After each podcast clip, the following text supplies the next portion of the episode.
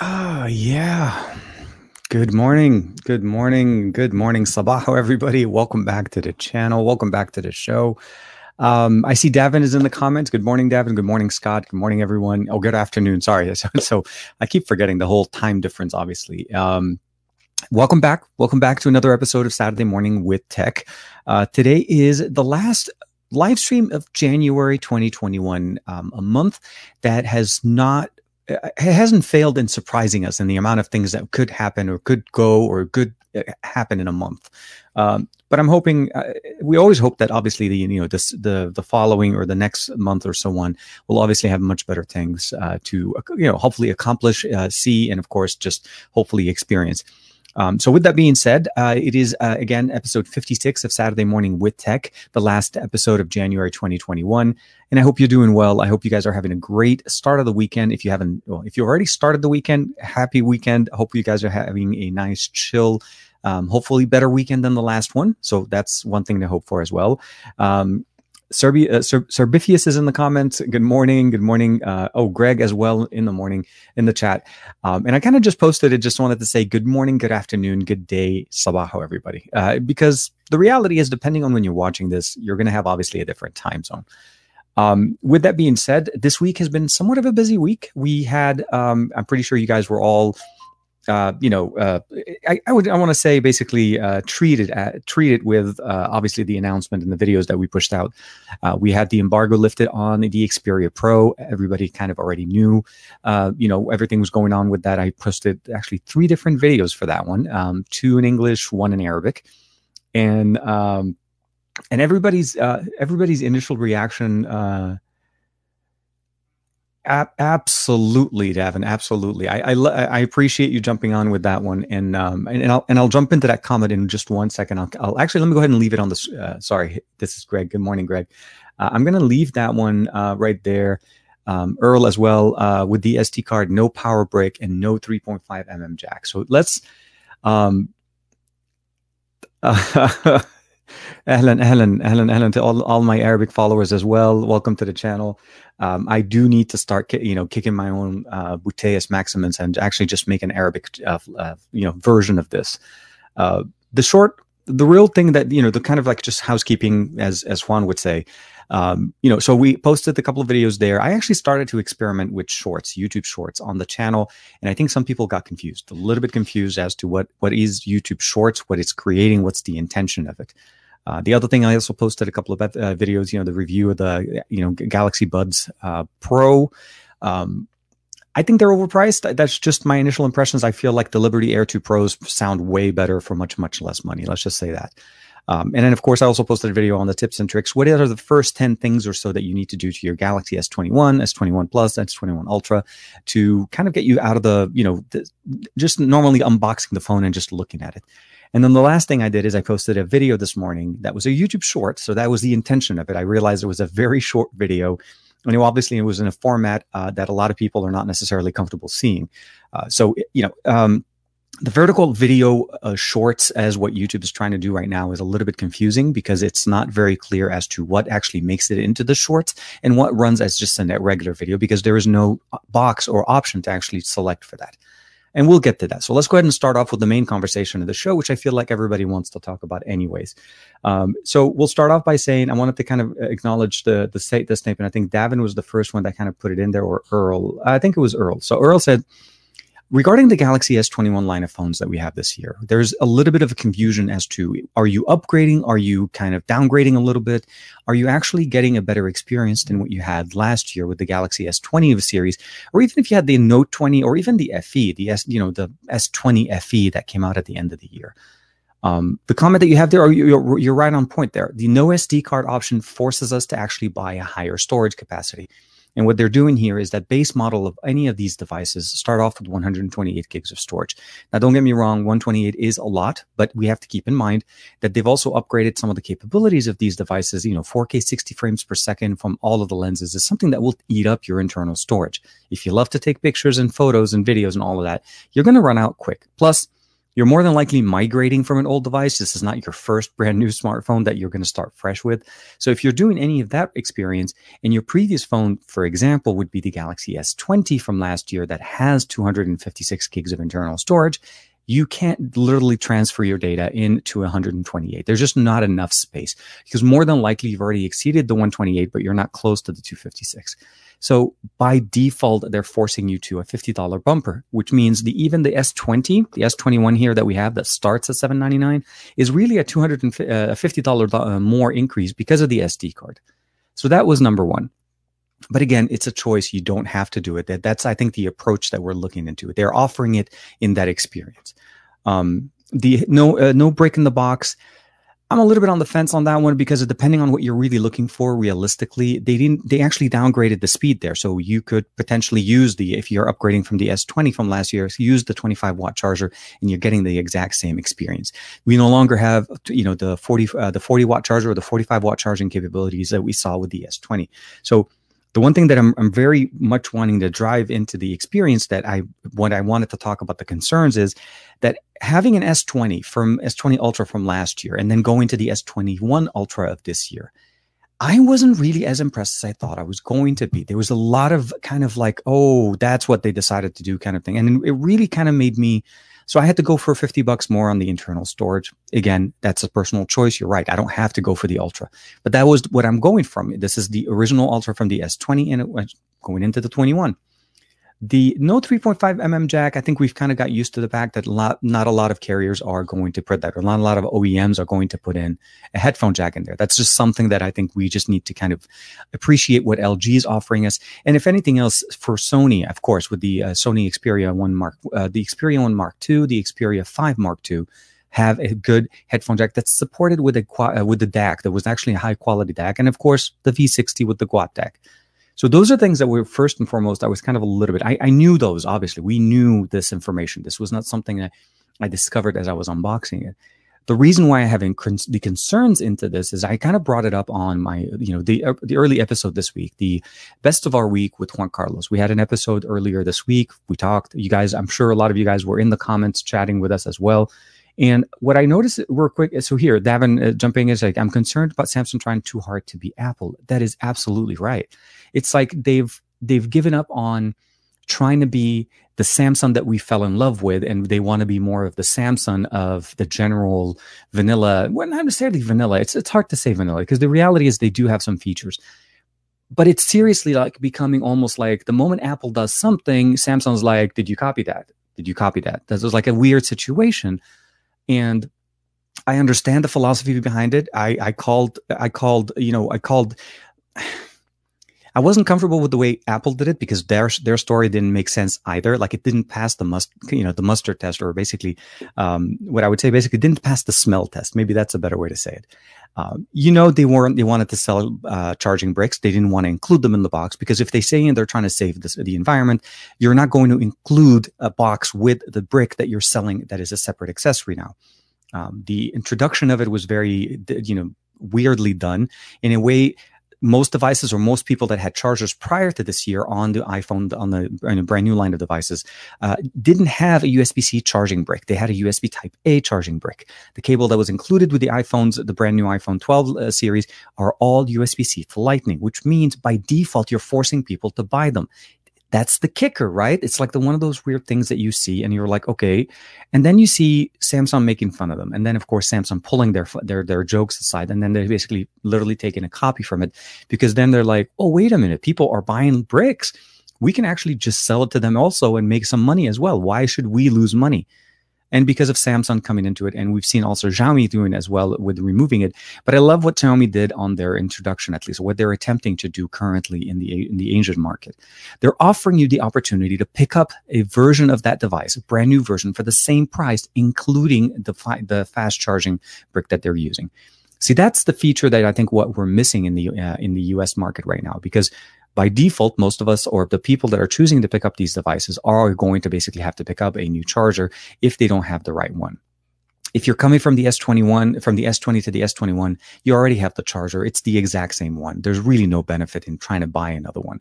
if you're coming in from another uh, carrier or another per, uh, another uh, like version of it where the charging speed wasn't as high, or even it was a USB Type A connector, you're kind of out of luck because you need to buy the right cable or you need to basically convert it and try to get the best experience. So I'm, I'm not trying to make it sound like I'm trying to complain. I'm just saying the excitement that I felt last year when I opened up the box and I got the S20 Ultra was more of an excitement level for me than what I when I what I was able to unbox or actually share with you guys um, as far as the S21 Ultra it's there. They have some features. I'm not going to deny there's some new things in there. They definitely did some work.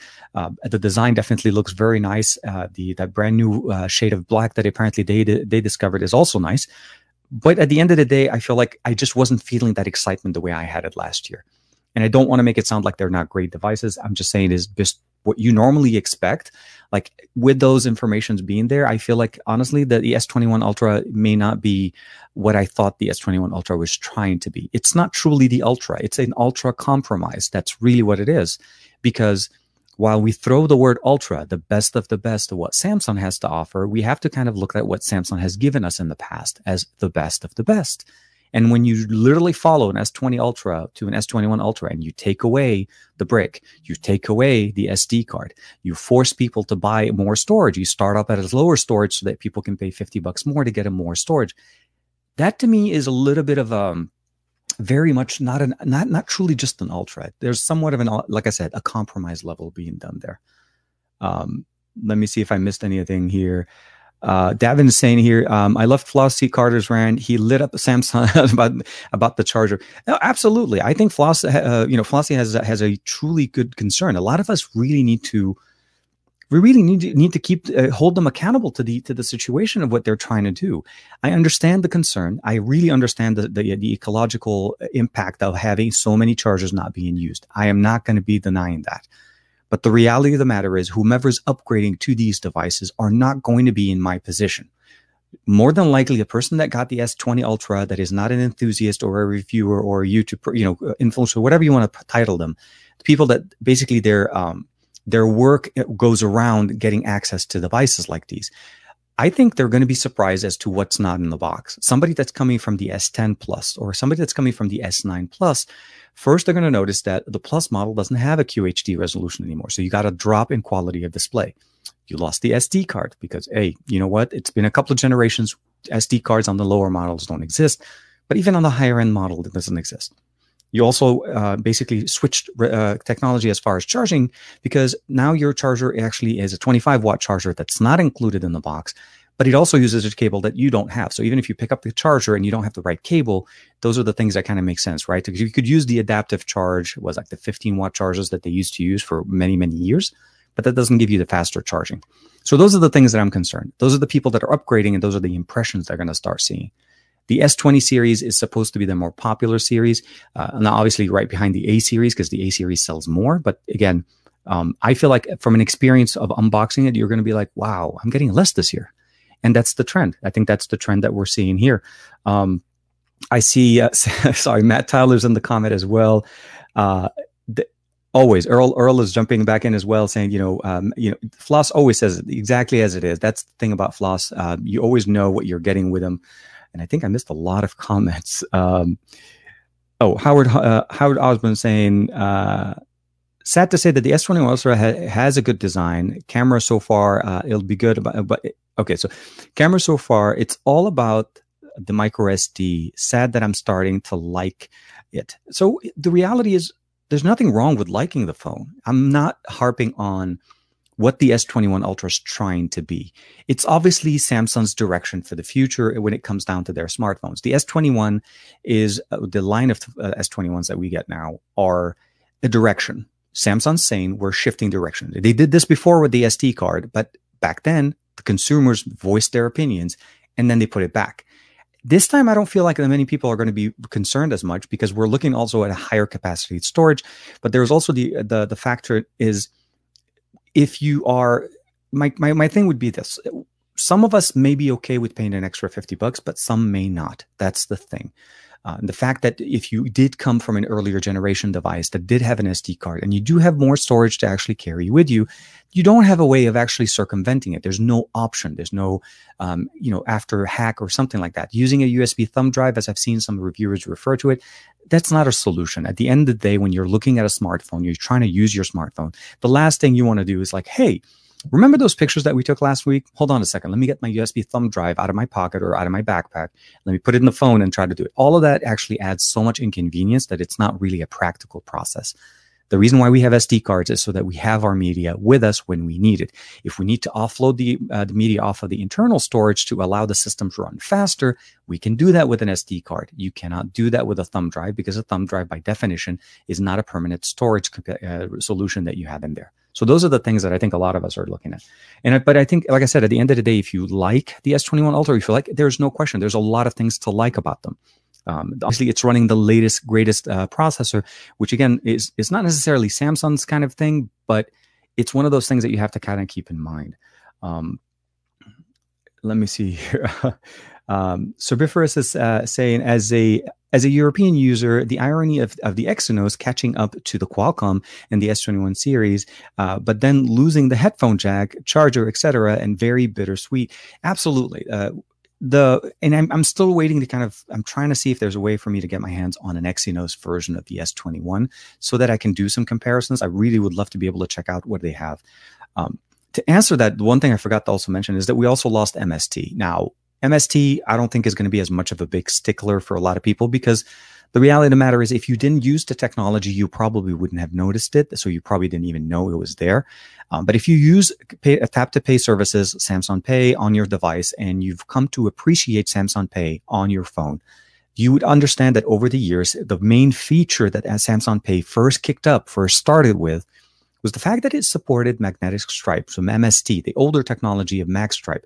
And what happens there is it's the ability of using your phone to actually put next to the uh, uh, the card reader at the terminal when you're paying for your goods, for services, or whatever, and it actually transmits it as if you actually swiped your credit card. That was like literally the number one feature of Samsung Pay. Why I use Samsung Pay. That was the factor for me and why it made sense. I never used Samsung Pay for the for the the points that they were giving. I never used it for the NFC payment functionality. I actually personally prefer Google Pay over Samsung Pay. But Samsung Pay made the opportunity for me to use MST, which meant I could use it in more places. And that's the reason I used to set up Samsung Pay on my phones. Now, Samsung took away MST from their watches a couple of generations ago. So the Galaxy S3 Frontier was the last one there that was on the watch and I felt like, okay, the watch didn't really make sense. I mean, realistically, we're not all Apple, uh, you know, users are going to have a double pass and put it down here. Short answer is you can still use NFC. That was fine. They kept it on all of their smartphones. That was fine. Now we don't have it, but we don't have it in the US. We have it in other markets on Samsung devices. So it seems like it's a selection. It's a choice. That to me was a concern and that to me moved me from using the Samsung Pay service at all and on my smartphone, on my Galaxy device or whatever. I'm back to using Google Pay, which is exactly what I love to use because for me, Google Pay works on every single phone that I can pick up that's an Android device. Samsung Pay forces me to be in a Samsung ecosystem for no reason anymore. The MST feature is gone, and that would be it. Um, so uh, let's see here. Uh, Ali, ahlan sabah ahlan wa Uh, we have some some friends hanging in there. Hold on, I'm trying to move it very slowly. Good morning, good morning, Vince Nova. Good morning. Um, I think there was more in your uh, in your YouTube shorts than was in the S21 box. so I'll, I'll, I'll take I'll I'll take that little catalyst there, and we'll talk a little bit about YouTube Shorts. I want to kind of bring that into there with everybody. So YouTube is experimenting, or at least bringing in the YouTube Shorts feature as a camera feature that's on in the specifically in the in Indian market. So that was where it was originally started. It's their version of if you had to kind of put together what TikTok is on a smartphone. It has basically a limit of 60 seconds. It had to be basically maximum of 60 seconds. Uh, the title had to be 60 characters or less. That was the other thing. Titles had to be short. Uh, but the main characteristic of the video is that it was not a horizontal video. It was a, basically a vertical video, essentially the way we hold our smartphones, right? So you're picking it up. It's like TikTok. We're comfortable with that format there. Um, and creating those type of videos and putting them are easy, easily digestible, very quick, very simple, and it gets to the point right away. There's no BS. There's no conversation. It's literally boom, boom, boom, and you're done. Um, I put out a couple videos. First was the speed test that I did on the uh, on the Xperia Pro 5G because I felt like that was a good relevant video to show how fast of a 5G connection can you get on the Xperia Pro because of the UW technology from Verizon. And I felt like that was a good video to start off with. But there was a little bit of hit and miss. I feel like I felt like the the system or the YouTube ecosystem because it doesn't have a box for us to check right now. There's no way to indicate that this is a short.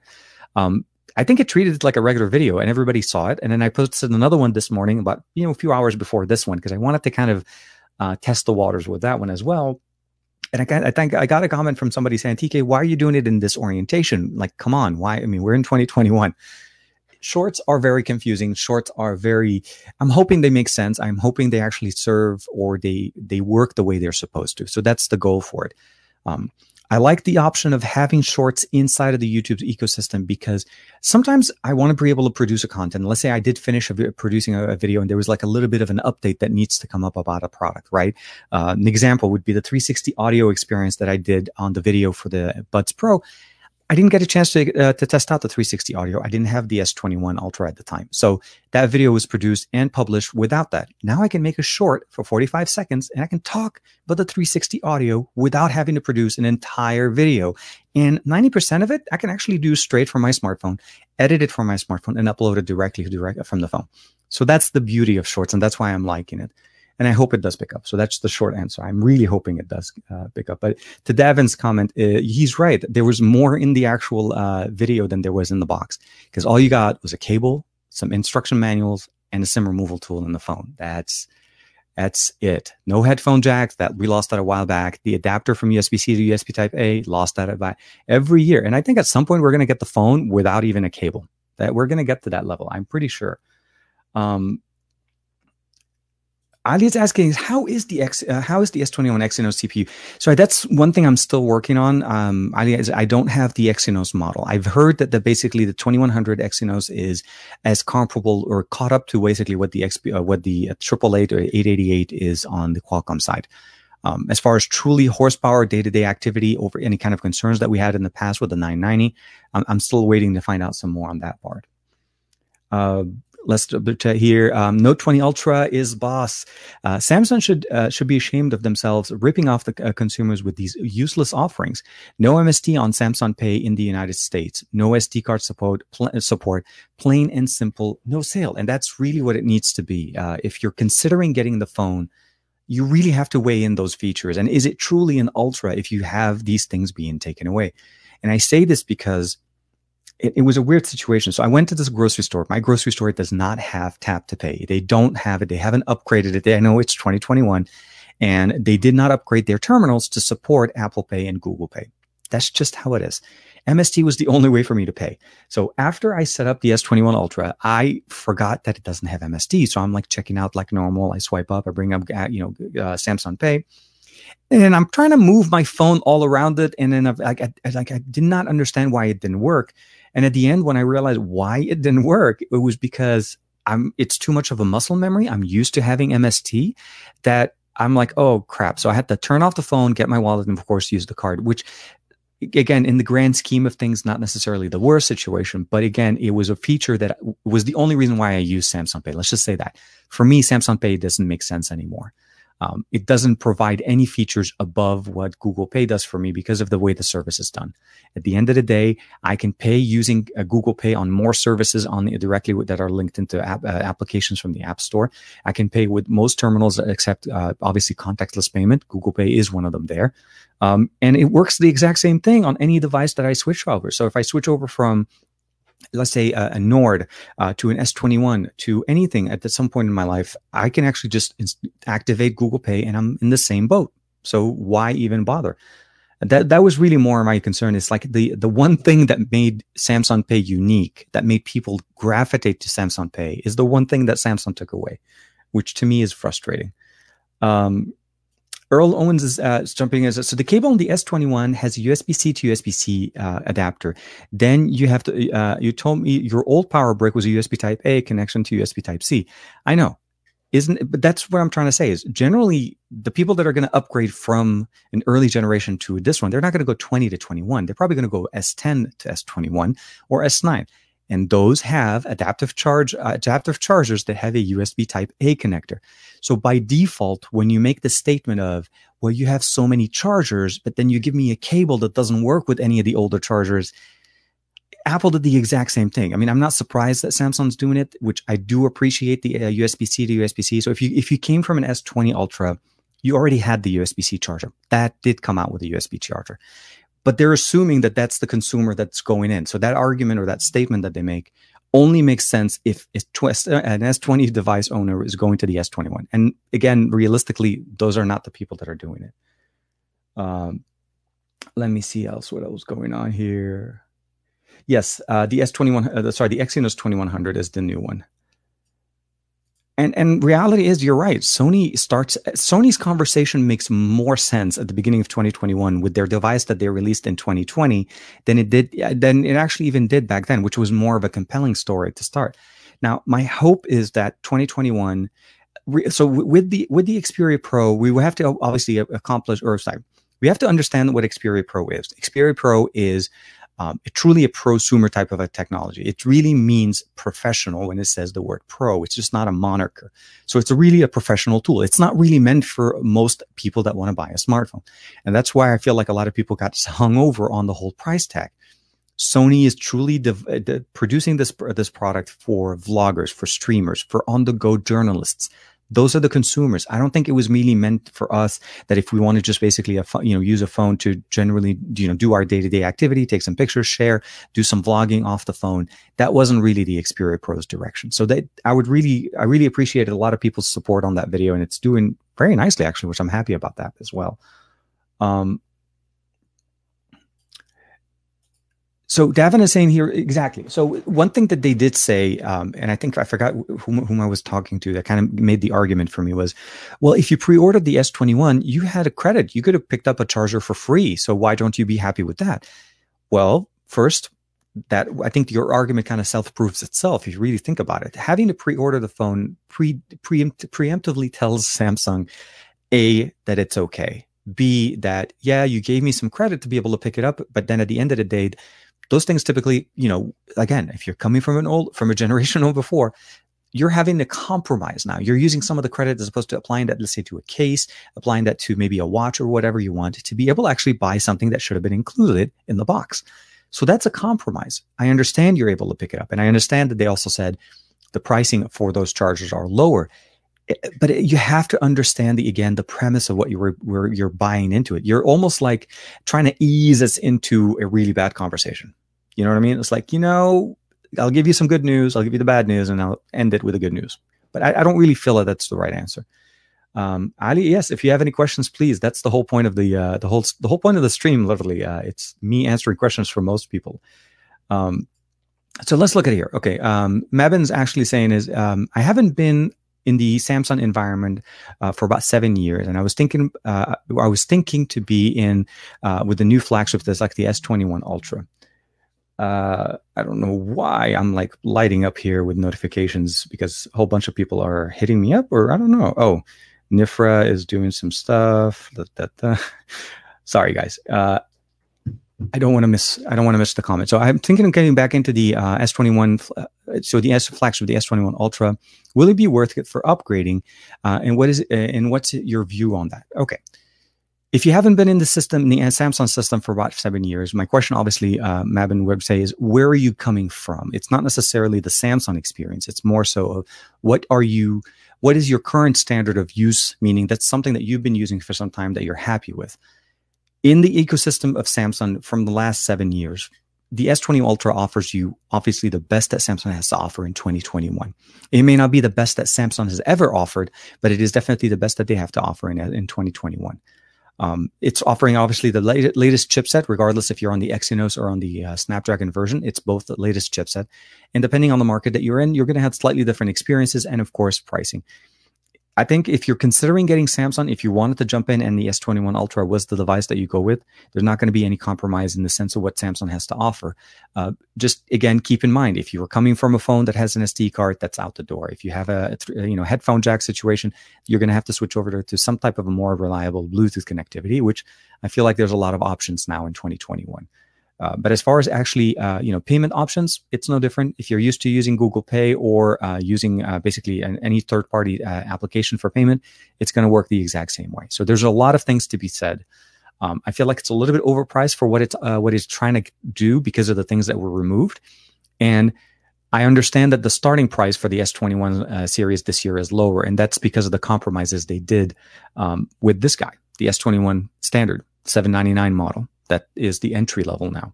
So we'll have to see. We'll have to see how that goes. But I, I think if you're thinking of it, it's a good recommendation. But um, do me a favor, actually, at some point in the comments, make let me know what you're coming from. Uh,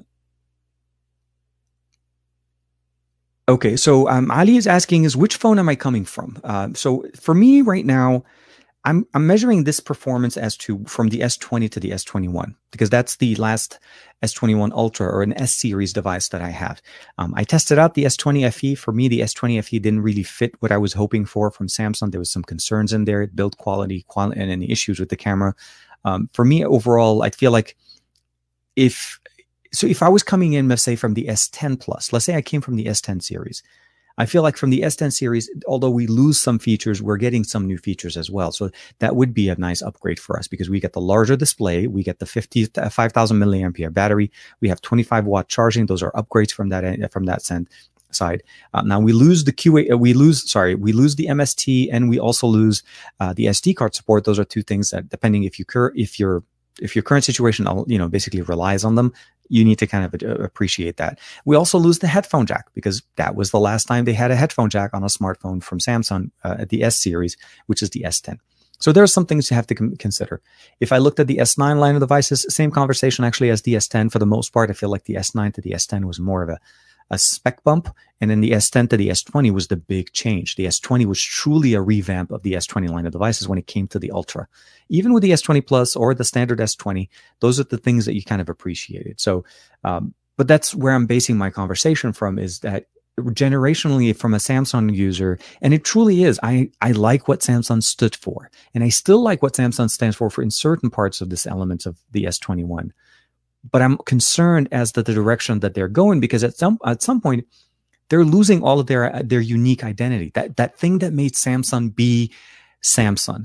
And I'm not talking about their, you know, bad advertising when it comes to, you know, making fun of other companies because of the decision they make and then they 2 minutes later switch over to that decision. That's marketing that that's a different division of the company itself. I'm talking about the people that are trying to put in the product in our hand. So those are the things I'm always uh, worried about. Uh, let's see what else we have here. Uh, AM Dune, salut, salut, comment t'as vu? Comment vas-tu? Comment vas-tu? Uh, uh, AM Dunes uh, are French followers. So we have an Arabic and a French follower. So we're getting a little bit internationally uh, language uh, going on uh, this morning or this uh, good last uh, Saturday of, uh, well, last Saturday of, uh, okay, sorry. Uh, uh, Matt is like elbow bump. Okay, okay, I got it. Uh, so here, uh, so uh, Serbifius is saying, saying there, it wouldn't be very difficult for them to follow the uh, Xiaomi's footstep. I think Xiaomi has found the right answer to it. I feel like Xiaomi is taking some of Samsung's um, slice of the pie at this point. Um, they beat them at releasing the first 888 uh, smartphone. Um, they also have 120 hertz, um, uh, you know, display. That the, the technology that we see with the Mi 11 obviously isn't going to surpass necessarily maybe on specs, but I'm pretty sure that the Mi 11 Pro, which they didn't even talk about yet, will have a much better, will be in a much better, more competitive, competitive uh, position to the S21 Ultra. Uh, but I, am with you. I, I think they need to I think the approach that Xiaomi is bringing into this is the right approach, and I think Samsung should follow it. They should be the leaders in the Android side to make it so that other Android manufacturers follow, as opposed to for them to follow Apple, which makes it sound like Apple controls both sides of the ecosystem when it comes to trends it's almost like 5G doesn't exist till Apple puts it on a smartphone, which doesn't make sense at all.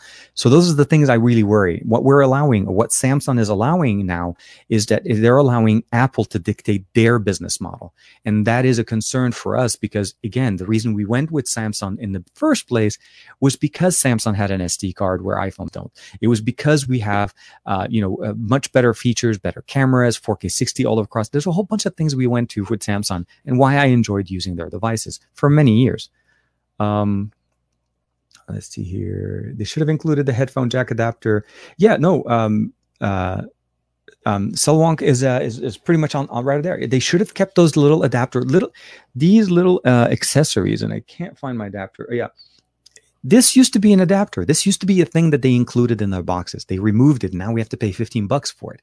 But yes, uh, giving us a decent adapter, which they also made it proprietary. If you've never, if you haven't found out yet, most adapters USB-C to USB uh, to 3.5 mm jack don't work on an on a Samsung device because they don't uh, they made it proprietary, kind of like what HTC used to do. Um, um, AM Dunes, uh, on parle, euh, on, parle à propos des, des Samsung Galaxy S21 et S21 Ultra et les problèmes qu'on qu veut acheter ces téléphones um, en you know, uh, 2021. Hopefully, I'm saying that correctly. Um, um, Log Home is saying, is um, worth it to dump the Note 20 Ultra for the S21? Absolutely not. No, no, no. Um, realistically, with the exception of the 500 milliampere battery, you're really getting the exact experience, but you keep MST and you keep the SD card. So those are features that I feel like, again, it's a down. It's like a Samsung is shifting their direction. They're going in a different area. The, S, the Note 20 Ultra is definitely, in my opinion, a much better buy than the S21 Ultra because they offered us a case with a with an S Pen. So like they literally copied what that feature is out of the Note 20 Ultra, but again, making it into an accessory. So on top of the twelve hundred the twelve hundred dollar for the phone, now you have to pay seventy bucks more. Which again, the whole pricing scan, uh, scenario is a little bit confusing. But I would definitely not. Uh, I think the Note 20 Ultra is much be- at a much better buy and more than likely much better priced at this point. Um, yeah, see, I, can here say no, no, exactly. No charger is downright wrong, and you can see it. Davin saying um, they're answering the the uh, at log home. No, definitely not. Um, in my opinion, uh, I'll hold up for now. Definitely, yeah. No, uh, there are some things you have to keep in mind. Um, but that flat black S21 Ultra is calling me.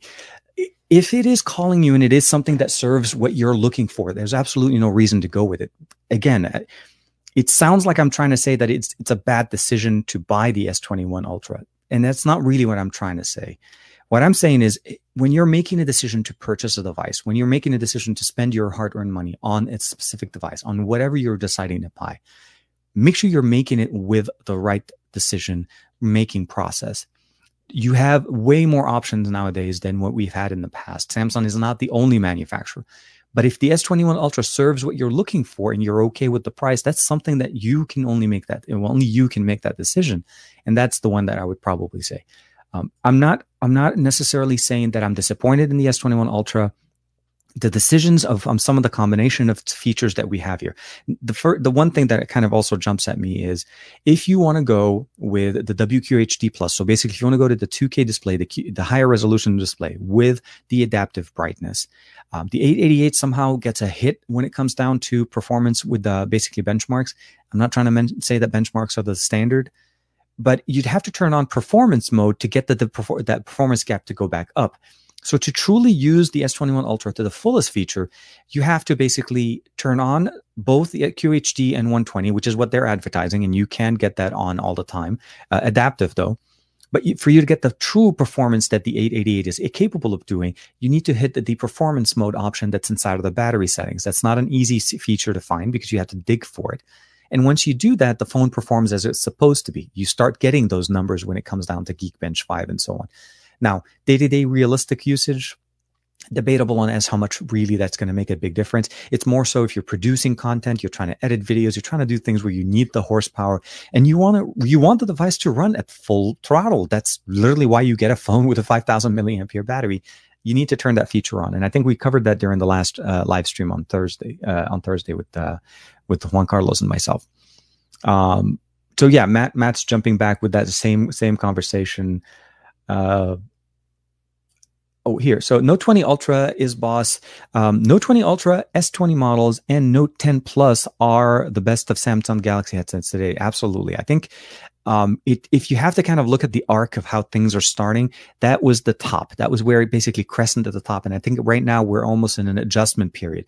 I'm not sure if we're going to see some of these things come back, but the realistic matter is, it, so adapting to older tech, I don't think the MST feature will come back to us Um, I think the SD card that is truly a Samsung decision. They could bring that back. I don't I don't see SD cards disappearing um, entirely out of the ecosystem because the reality of the matter, we're saying is a premium phone, the best of the best phone, shouldn't have that, and that's the wrong answer. I don't think that's the that's the that's the device that should have it all the time. Um, Joey, oh, Joey B's uh, is in the comment. Samsung is just enjoying their marketing um, uh, return on investment (ROI) uh, from uh, several years ago. If it was fair play, if it was a fair playing field, uh, they wouldn't be on top top OEM in the mobile segment.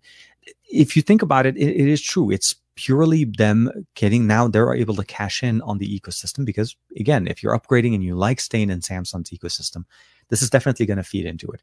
Um, One UI 3.1 has a few additional e- features that are you know only available on S21 Ultra line of devices, but I think a lot of devices are getting the One UI 3, which coincidentally the S20 have it, the S20 line, and the Note 20 Ultra is getting it. So those are things that we definitely appreciate, and I, I really think they're they're just literally at this point it's about making the money and and they're trying to figure out different ways we saw the airline uh, the airlines doing that when they decided to lower the price uh, they didn't really lower the price. So the price of a ticket didn't include your meal. The price of a ticket didn't include certain features where it became more of an a la carte. Uh, you want to be able to pick your seat. You have to pay a little bit more. You ha- you want to be able to be you know group two to to board the plane. You have to pay a little more. So that little bit of a price, which wasn't really cheap, is starting to stack up, and I think that's what we're getting here. Uh, da, da, da. Okay, I think I jumped a thousand comments. I, I, am really, really happy that you guys are very engaging in there. Um, here, uh, da, da, da, let me see here. Uh, Yes, uh, please, please, guys. If if you're in the comments and you want to get answers, please don't spam. Be respectful. Understand that I'm going chronologically in the comments, so I'm going down the the path, and I will answer as much as many questions as I can. If it does go for a while and you notice I didn't, that that would be okay. But don't try to spam the the, the chat just to kind of get the comment. I appreciate your support. Um, Ronaldo's in the comment. Aditya is in the comment. Uh, Oh, Roger and Jermaine are guests tomorrow. Okay, I think I'm, I'm not sure. Hold on, let me double check. I think I missed the conversation here. Um, so here, um, Kran, uh, Krantri Kumar, hopefully I'm saying that correctly. If, I didn't, I do apologize. Um, the S21, uh, so the S20 FE is not supporting YouTube uh, on a QHD resolution because it has a 1080p panel.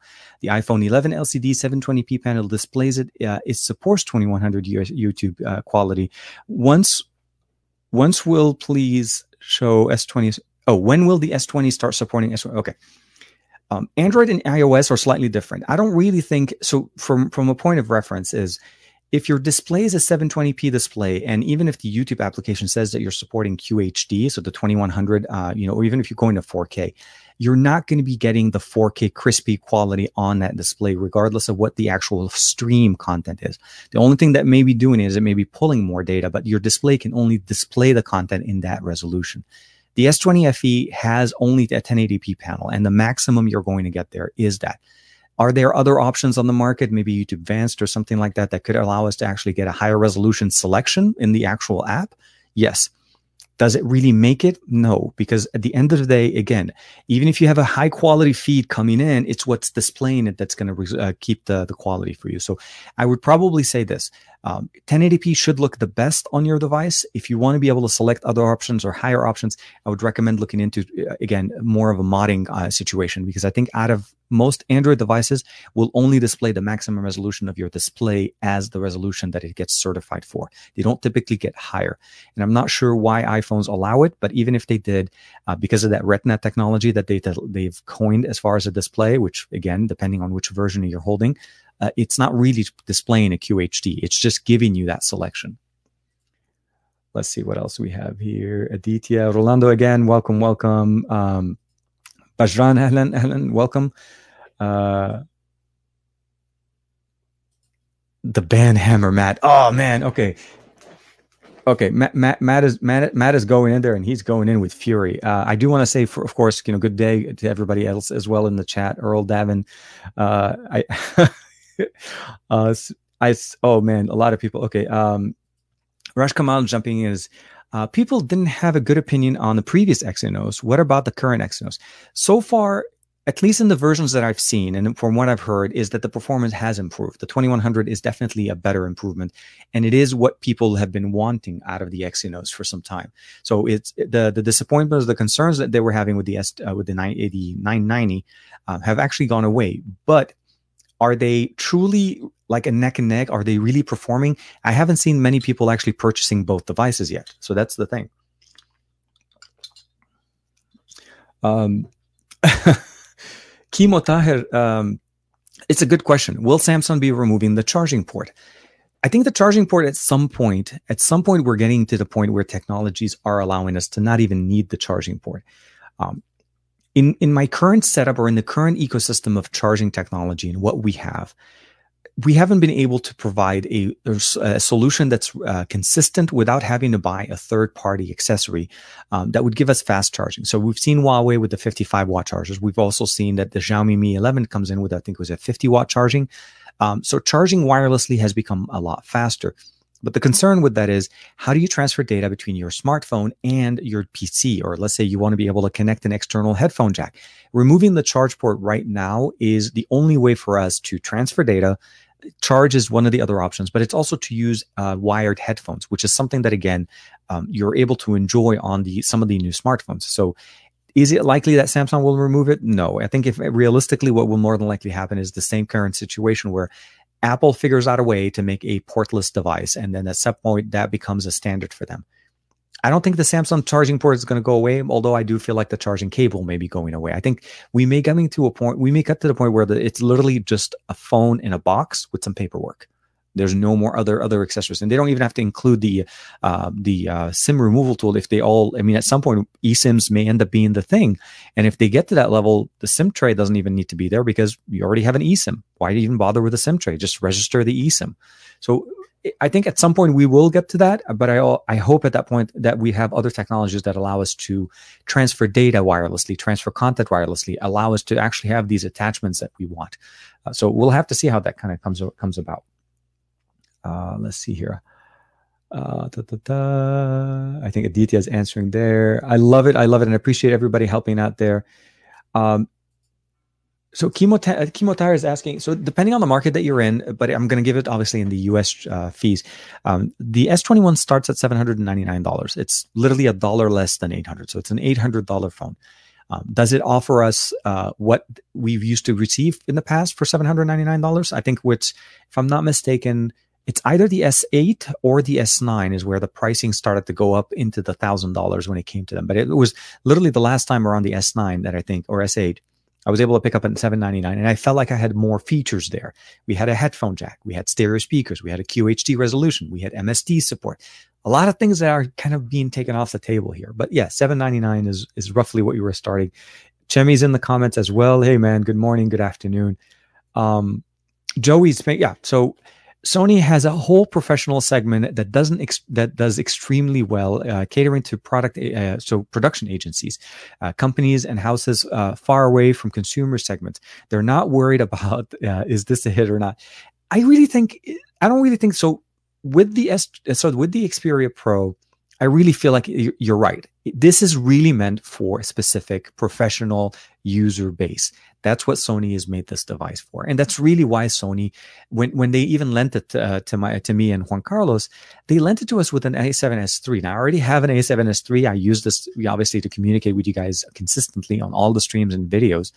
Um, but I felt like they married it with the best that they had to offer from that consumer. Now they didn't give us an Alpha One. I would have loved an Alpha One to test out with that, but that's just me, Sony. If you're listening, please no. Um, it, it, the experience that they really tailored for that is truly a, an experience that is supposed to minimize and, and the best way to describe it uh, a standard full-size production style camera a camera that most p- producers or content streamers that are on the, in the field are using are that big that's the camera not the technology that allows it to connect wirelessly and then on top of that you have an lte or a 5g modem that connects over that connection to transfer the data to the hub or the main station. Think of those people. Think of the people that you see at events and people that bring you content like that. Journalists or anybody that uses live streaming as a, as a medium to basically connect with their consumers or their followers.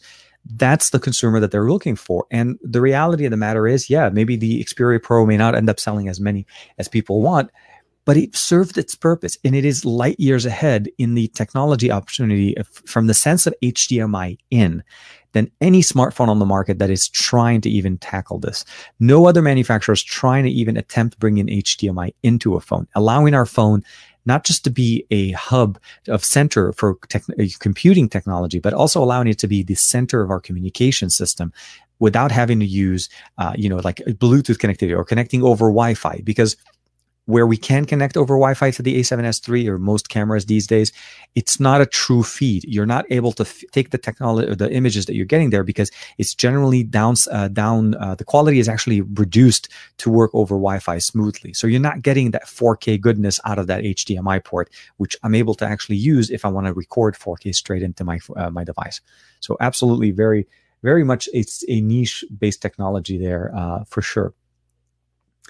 Let's see what else we have here. Uh,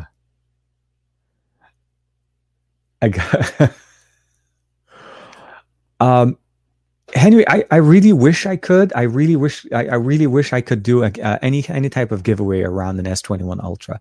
Uh, the amount of money that it costs for me to actually get it, and the amount of phone, the device that I have to give in, it's all coming out of my pocket. This is not sponsored. This is I don't work with Samsung. I don't I don't, and even if I did, um, I would. It, the amount of control, the amount of things that you have to do, the hoops you have to jump through to work with companies to that at that level, that a giveaway would have to be sponsored by them and themselves alone. So um, I do see some giveaways going on. So if you do want to basically get uh, latest and greatest information of giveaways and so on that I catch, uh, make sure to follow me on Twitter or on Instagram as I do share those. And of course, you'll be able to pick up some really great deals. And I think right now for some reason um, oneplus 8t is going on like a really good deal. There was that uh, what's it called a brand new one that was selling for under 600 bucks for the brand new oneplus 8t for uh, that that came out literally a couple of months ago.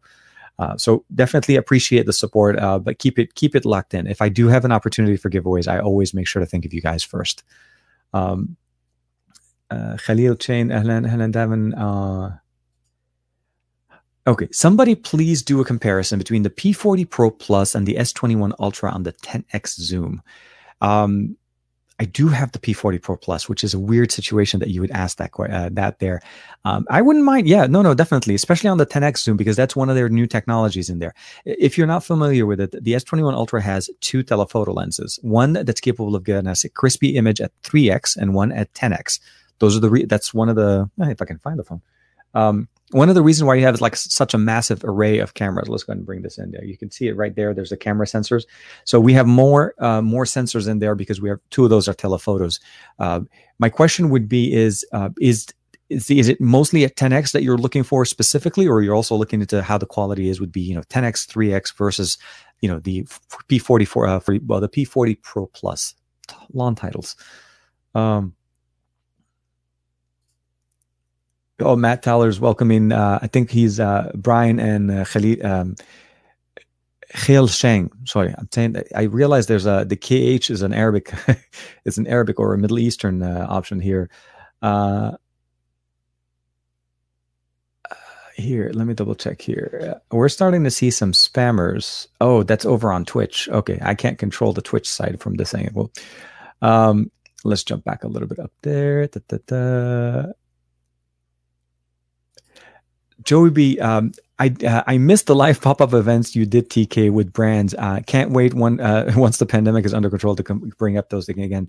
Um, if you guys don't remember a while back, I'm sorry, I've, we've done many many different events, but one thing we did we I did have an opportunity to do a couple of years ago uh, was with um, uh, I think it was Honor at the time, and Honor had uh, was really really nice working with us. Uh, they got me a few some a- access to some of their early hands on, and we had a meetup, an actual fan meetup um, in LA here in Burbank, and we had an opportunity to hang out, and it was a lot of fun. Uh, they, we brought in some food, had a whole bunch of people come in, we hung out a little bit. It was a nice little bit kind of a get together, uh, and this was separate from CES. This was like right after CES, uh, where we all had access to, the, to those devices. So I'm with you, Joey. I really appreciate it, and I can't wait for us to kind of get back into the new norm. Um, I am working on a couple of things uh, in the, in the meantime. Hopefully, I'll be able to share with you guys some more uh, on that. Uh, and I would love to be able to kind of also uh, start looking into other ventures, other opportunities to bring in. Like shorts for me or YouTube shorts were one thing, but I feel like hanging out, talking tech, checking out new new devices before you're able to check them out in the store is always going to be appreciated there. Um, Okay, let me see if I missed something here at Davin Davis. Okay, so Open is jumping in with I'm using a OnePlus 8 Pro on Verizon um, in Southern California, so in the, in the same area. Only issue is that Verizon does not provide any 5G. Uh, would you switch to T Mobile for 5G? Okay.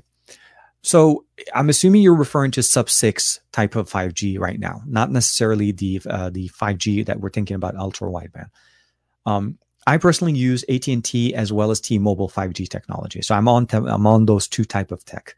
Uh, AT&T right now, it's very much an interesting uh, approach. I probably wouldn't necessarily recommend them uh, overall. I think T-Mobile offers you the best uh, bang for the buck type of experience. Their 5G is getting better with their acquisition of Sprint uh, that, that went on about it last year, and you know they're starting to turn on some of these Sprint towers. I'm starting to notice actually faster speeds. Um, surprisingly, on the S21 Ultra, when I ran my speed test in my home, which I typically the maximum I've ever gotten was like 80, I clocked in about 250 on a speed test. That was in the house on mobile data. So T-Mobile definitely for sure their 5G, their sub 6 5G is definitely up there. Now, Verizon at some point is supposed to push an update that allows you to use their sub 6 5G because that's part of their technology.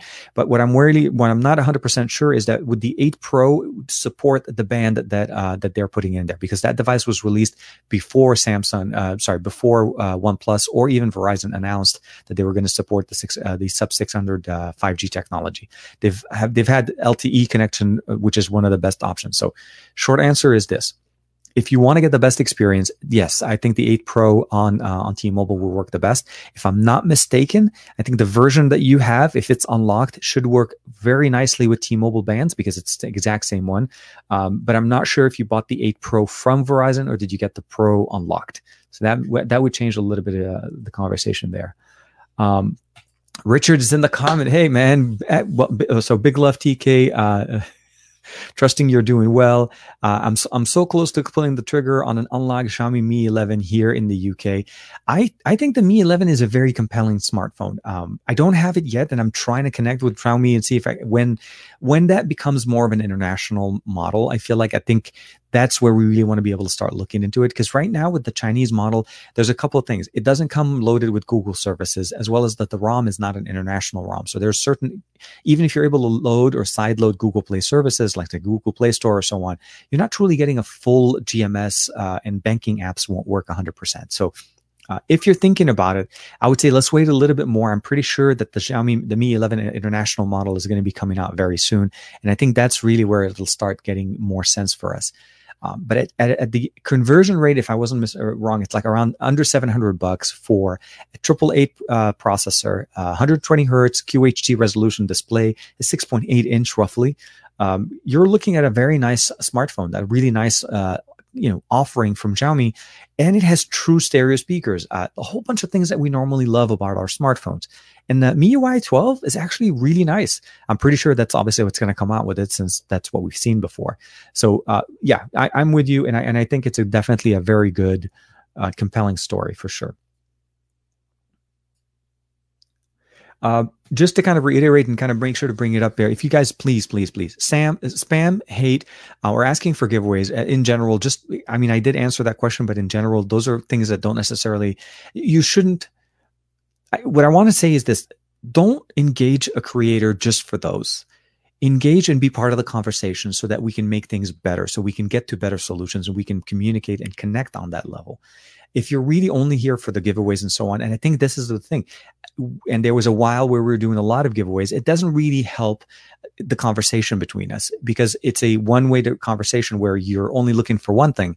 And I just want to make sure that you guys are understanding. Every once in a while, it will happen, but I wouldn't necessarily go in with, please let me have something. It doesn't work that way. And it just leaves a conversation in a weird position. So, but I appreciate Matt definitely for jumping in and, and uh, helping us out here.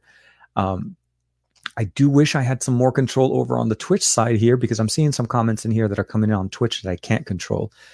Uh, ¿Cómo estás? Hey, look look at that. Hey, Marilyn's in the comments. Good morning. Good afternoon, Marilyn. Uh, I figured I, I made sure to catch and make sure you say hi.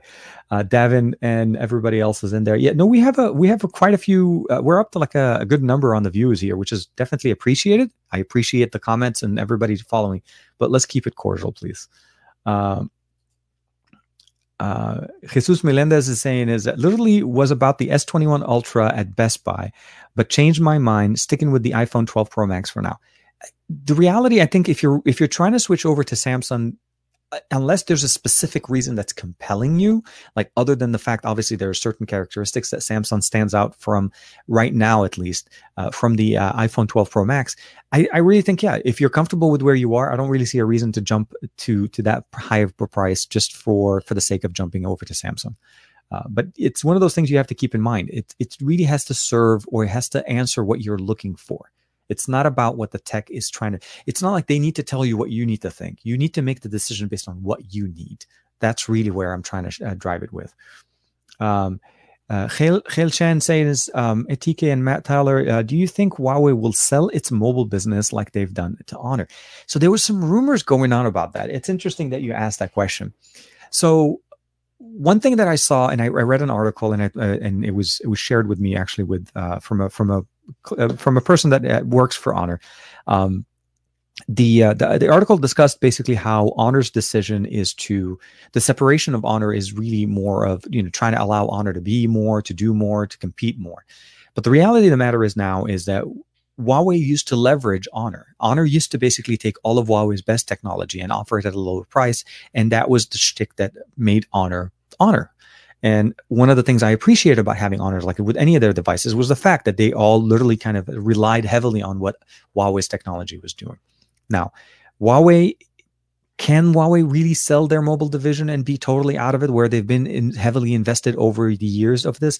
I don't see that as happening because if they wanted to, they could have done it.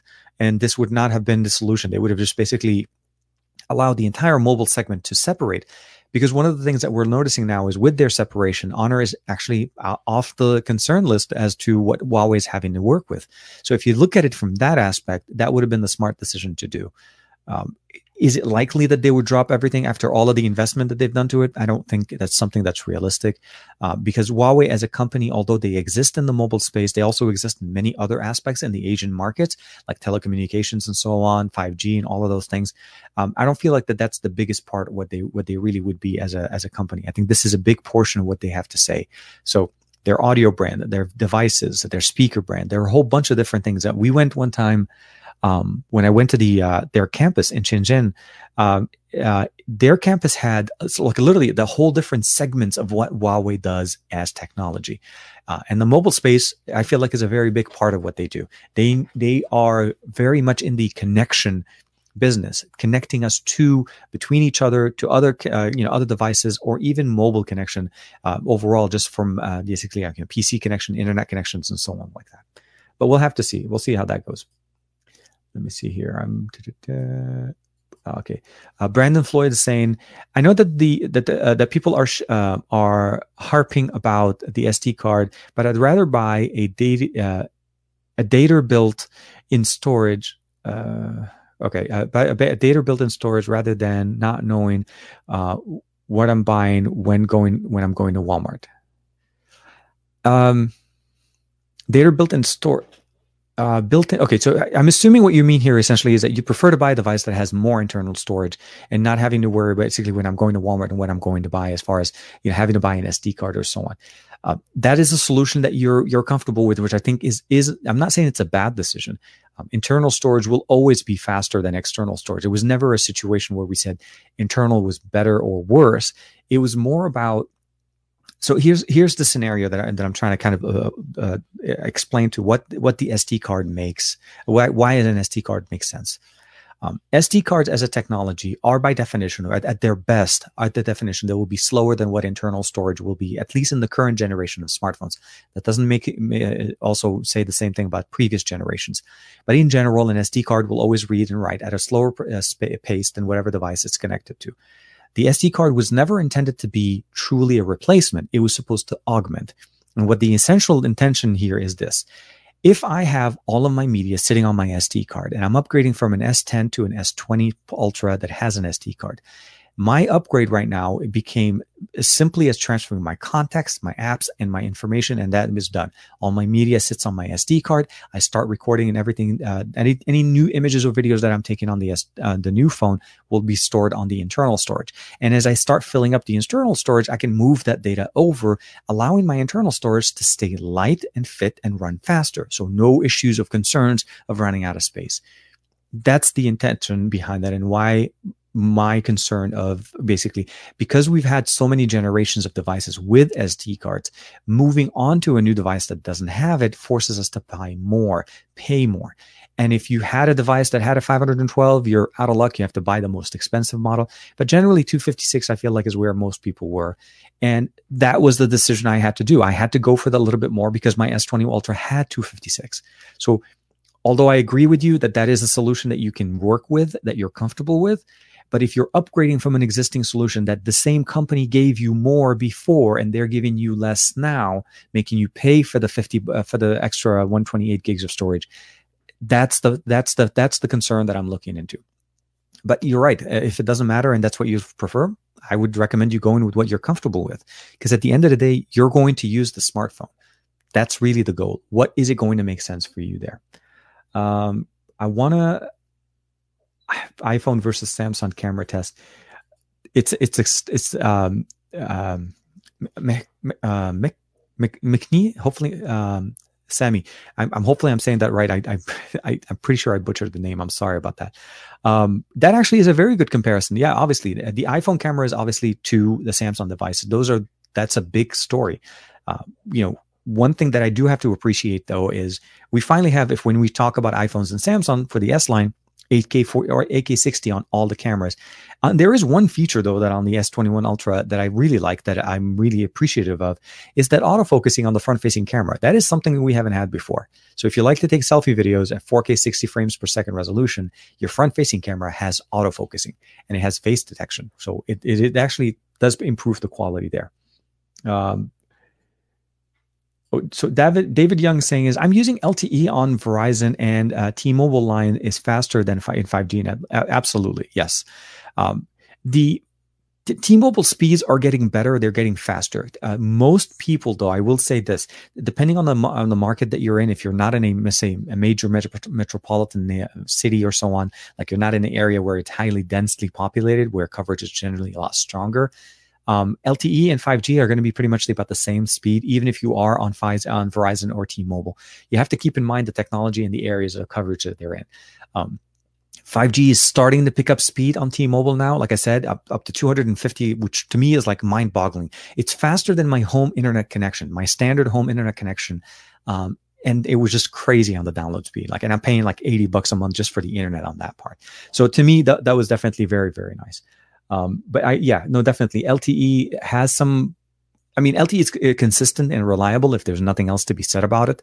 5G is going to be that little play around, seeing what you need to do to kind of get it to, to do what you need it to do. So we'll have to see there. Um, let me see here. Da, da, da. Yeah. So Marilyn's jumping in. I'm on T-Mobile here in uh, in Frisco, uh, Texas, uh, and 5G is not bad at all. Yeah, it it's going to get better. It's going to get stronger and better as time goes on. And again, the acquisition of Sprint gave T-Mobile the ability of playing in with the mid band, not the low band. So T-Mobile's been sitting in on the mid uh, on the 5G low band technology for some time. So for the most part, even though we see a 5G signal on our phone, we're tapping into the 5G technology by getting the better connection, building penetration, and so on. But we're not getting that much better speed. It was more or of uh, of allowing us to decongest the network, uh, the networks that we have over LTE. So people, some people will jump on 5G, some people will stay on LTE. And at some point or another, LTE is going to actually get uncongested. More people will be on 5G, and LTE will get even better. But the short answer is T-Mobile is finally pushing it and it's going to get better. So we're going to start seeing 200, 300, 400 uh, megabits down. And those are the speeds that we appreciate. Thank you. Uh, thank you, uh, Marilyn, for letting us know there. Uh, let me see what else we have. Uh, so I got the OnePlus 8 Pro uh, from OnePlus. So op- open, I think that then you should be able to just switch it over. I think that that will give you the connection that you need. The unlocked OnePlus 8 Pro will give you 5G uh, as at the best that it's able to um, with T-Mobile at least. Uh, da, da, da, uh, Uh, oh, Matt's jumping back with that one here. So here's um, he's saying I don't think they will. Uh, uh, I don't think they will. They're still popular in China and the world, uh, despite the Google ban uh, conversation that's going on. So yeah, I don't think Huawei is ready to to be able to jump into that. I realized the decision or the business decision done there for Honor, and I feel like without that, Honor would have had a much harder position to be in, because when you when you look at them in their existing markets in the Chinese market, they're very popular. Um, and this was something that was very obvious to me when I was in uh, in Shenzhen in China, because as you're walking down the street and you're looking at all the different retailers, the phone providers, and so on, um, Honor, Xiaomi, and Huawei are the biggest, uh, and Oppo, of course, are the biggest carriers that you get there. Uh, you know, then you have Realme, uh, you know, Redmi, and all of the other devices, but the big brand names are all over the place. And I was actually able to walk into an Honor store, so they perform quite well in their market because of the existing current situation where they don't really need GMS in that market. So they will always flourish there. And because they're such a big brand there and they're still trying to push in with European markets and so on, I feel like the move for Honor was the right move. And I really wish them the best of luck. And I really hope we're able to work with them again. Uh, for me, I haven't been able to cover much of the uh, Honor lineup of devices, mostly because they they don't really send things to the uh, to us here in the US as much. It's been mostly European markets. So I hope to be able to start up there again. Davin is uh, jumping in. Yeah, no, T-Mobile 5G is. It's surprising. I know it sounds like we're saying like it's a joke, but it is true. They are getting better, and I think it's a solution that we should really appreciate. And and now we're starting to see some of those benefits. Um, Qualcomm released a whole bunch of chipsets earlier this uh, this week, um, and if you think about it, they're bringing in 5G as a seamless connection, a seamless integration into more less expensive devices. So once we start seeing more chipsets we're going to be able to appreciate it there and see it. Um, Earl is jumping in. Is what do you think of the Sony Xperia One Mark II? Uh, to this day, if I can find where I have it, because I oh I know where it is. Since you mentioned it, I actually now have to check and see if I got the update or not. Uh, if if you actually appreciate the quality of the camera, the, the, the experience of what Sony has to offer. And I need to do this because if I get the update now, I'm going to have to call Juan Carlos. Okay, so still no update working on it. Um, the Xperia 1 Mark II in 2021 is a very nice story. There is one thing that I would probably say is the 5G technology doesn't exist in the US. The only 5G tech to date that Sony is able to put into their devices has been on their Xperia Pro, and it is a, it is basically an exclusive to Verizon in the US. So you need to be on Verizon, and it's specifically because of the UW tech to upload that much content, you really need fast internet connection. And I'm not saying 5G is not there, but millimeter wave and ultra wideband are. And that's why it was a good partnership. Um, with the exception of that, when you consider the LTE connection, the cameras that we have in here are some of the best cameras on the back. So when you look at the ease of use, the simplicity of being able to just press the button and then launch your camera application and jump into it and start taking uh, literally like some of the best pictures you can get on a smartphone. The uh, the autofocusing on this is literally almost like precision precision level eye auto, uh, auto tracking on this and not only that the improvements that they've done on animal like pet if you have a pet that you'd like to take a picture of is crazy um, I love using it. I love using it as a smartphone. The SD card support, the headphone jack support, the stereo speaker support, the wireless charging support. A lot of things can be said. And of course, to top the whole thing off, a 4K OLED panel that is just absolutely gorgeous. So if you're thinking about it, uh, Earl, definitely I would recommend the Xperia 1 Mark II. Uh, and I can't wait to see what they do if it ends up being the Xperia 1 Mark III. So it'll be like one I I I. so it's I I, I love the naming the naming convention. Seriously, like uh, we can definitely work together uh, there. Uh, Shark, uh, sorry, uh, Sharky uh, sorry one sixty five says, "Hey, uh, hello TK, uh, everybody in the chat. Uh, sorry, I got the YouTube uh, late notification. Definitely, I do apologize. Uh, it's YouTube sometimes is a little bit late when it comes to notifications, but we'll have to see. So um, I'm assuming. Hold on, let me jump into this one. Uh, uh, Vidraj is asking is how is the zoom? The zoom on so the experience. Take that back. Um, the S21 Ultra has two telephoto lenses. One that's intended to give us a 3x optical uh, optical zoom, and the other one is a 10x optical zoom. You still have that 100 if you want to be able to use that. Realistically, those are the two focal lengths because of the sensors that they have in there that I feel like they've done the job right. So for that reason alone, I would say if you're comfortable at 3x and 10x, you're going to get great images. The sensors are optically uh, zooming in, so you're going to get the best image. This is not a digital crop. Um, when it comes to anything beyond that, it, it's it's going to be depending on what you're looking at in the in the environment. You lose a lot of the optimizations that they have once you go beyond the uh, the actual zoom levels there. But they're quite well. The image processing is no different than other than what we've seen with Samsung before. Slightly oversaturated in certain areas, but the images do come out pretty well. At least with the couple of days or so that I've been using it. Uh, the S21 Ultra and the S20 literally shipped out to everybody on the 27th and they officially became available on the market as of yesterday. So those are they're they're very very new at least for consumer based usage. Um, oh man, Open is jumping in. Yes, yes, yes, yes.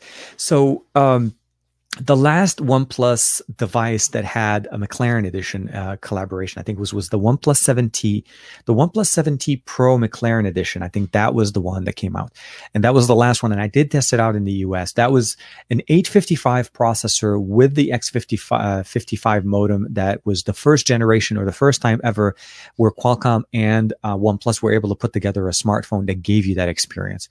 Um, and then, of course, a couple of months later, we saw it in January at CES 2020. We saw the early access or uh, teaser, I would say, uh, into what the McLaren edition with an built-in ND filter, that that reflective or uh, transitioning uh, display glass that allows you to actually go through.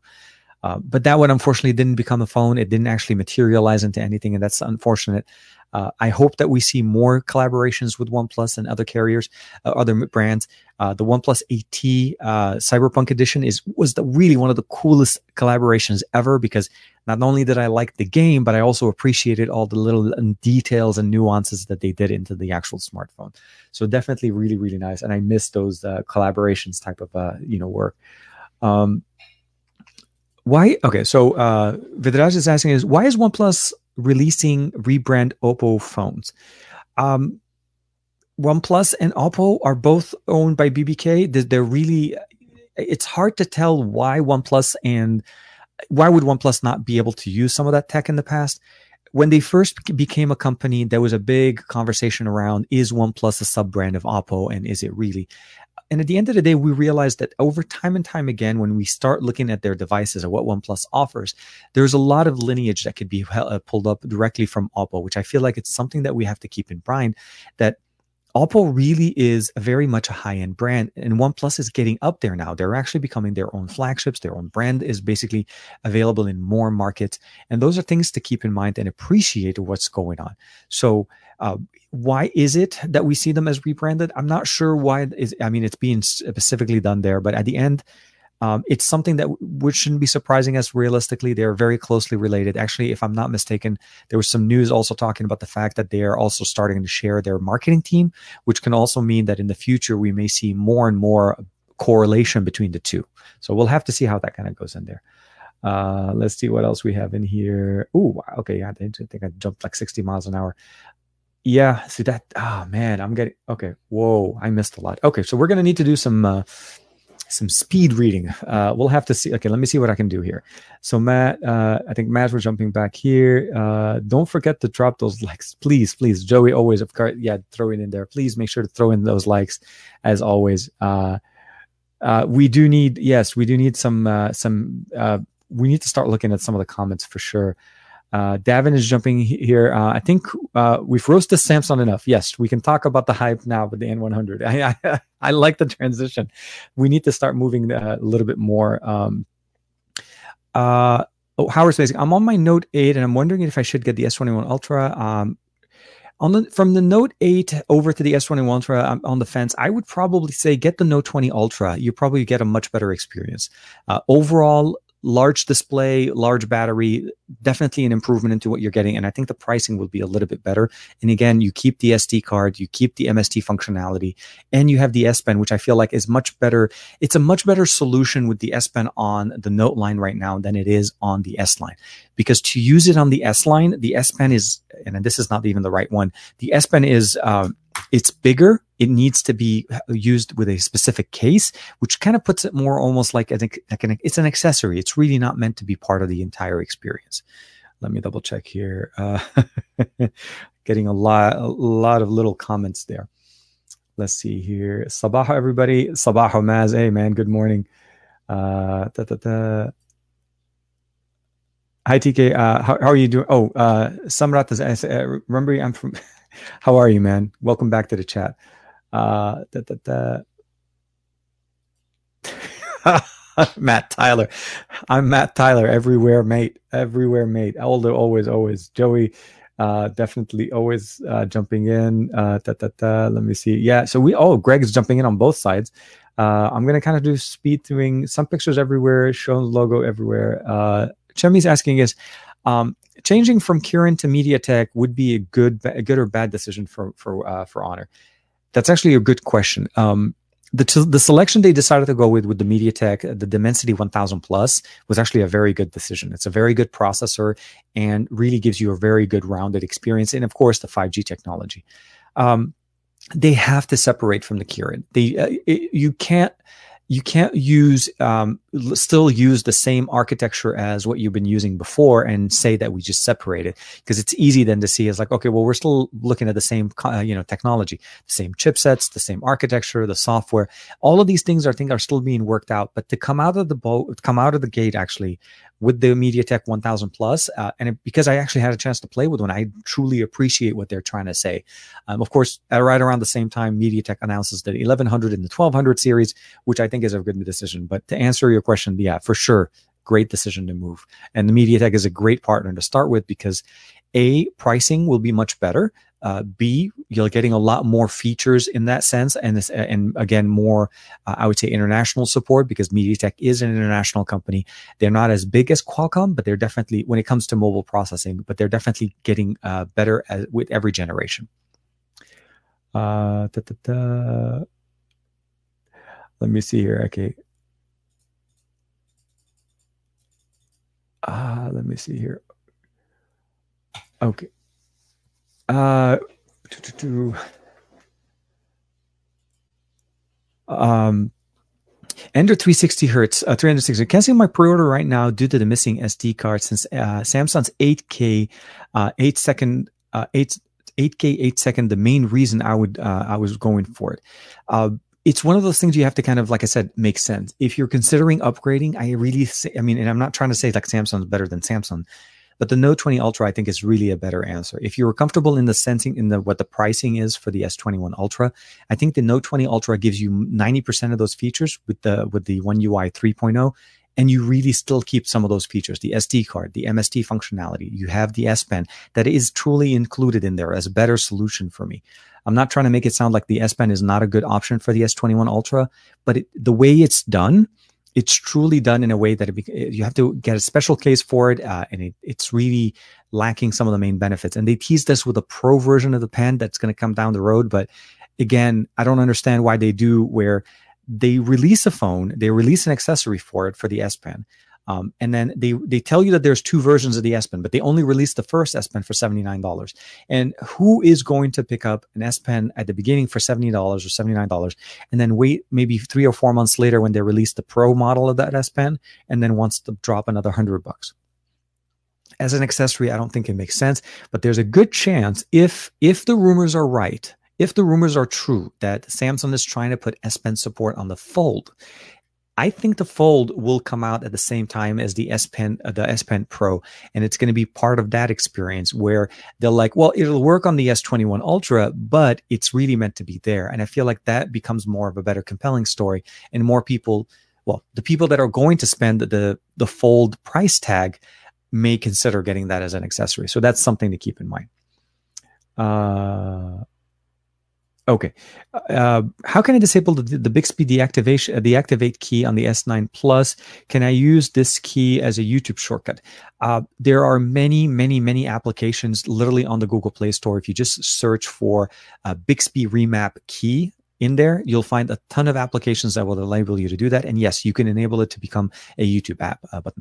Essentially, what it what it's doing, it's a, uh, a call out message listening app where it sees whenever you push that button and it circumvents the command as opposed to launching Bixby, it will launch whichever app you want.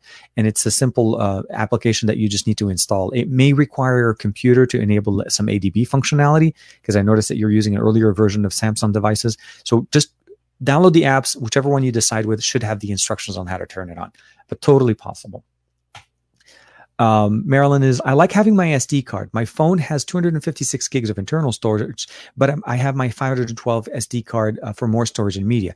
It's the choice. That's at the end of the day, it's truly the choice of what to do with your content if you if like you know if marilyn wants to upgrade to another samsung device or another device that has an sd card her 512 gig sd card now literally just transitions within matter of second. As you're removing your sim card you remove the sd put that into the new phone and you don't have to worry about transferring all that data. It stays with you and it goes with you.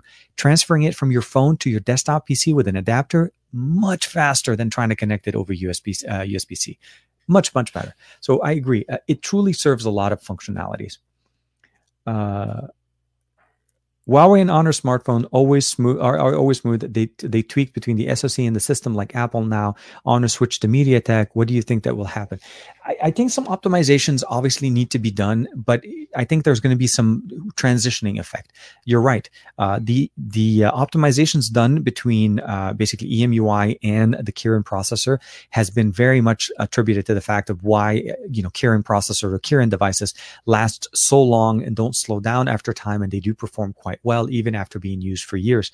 Um, having MediaTek in there, I think they're, they're going to be able to uh, comp- well, not saying they're going to be able to leverage some of the existing system because Magic UI is still their operating system. So if you notice, EMUI didn't really go away. That part is still there. So some of their optimizations there with the GPU Turbo X is that they're calling um, are going to be there, but I'm not sure how well that's going to happen. Uh, that phone hasn't been really available outside of it, and no long term studies or usage experiences have been done there. So, if I'm able to get my hands on one, I would definitely give you guys my opinion and, of course, share with you guys some numbers. But at this point, at least, it's harder to see what what can and can happen with MediaTek on board. Um, uh,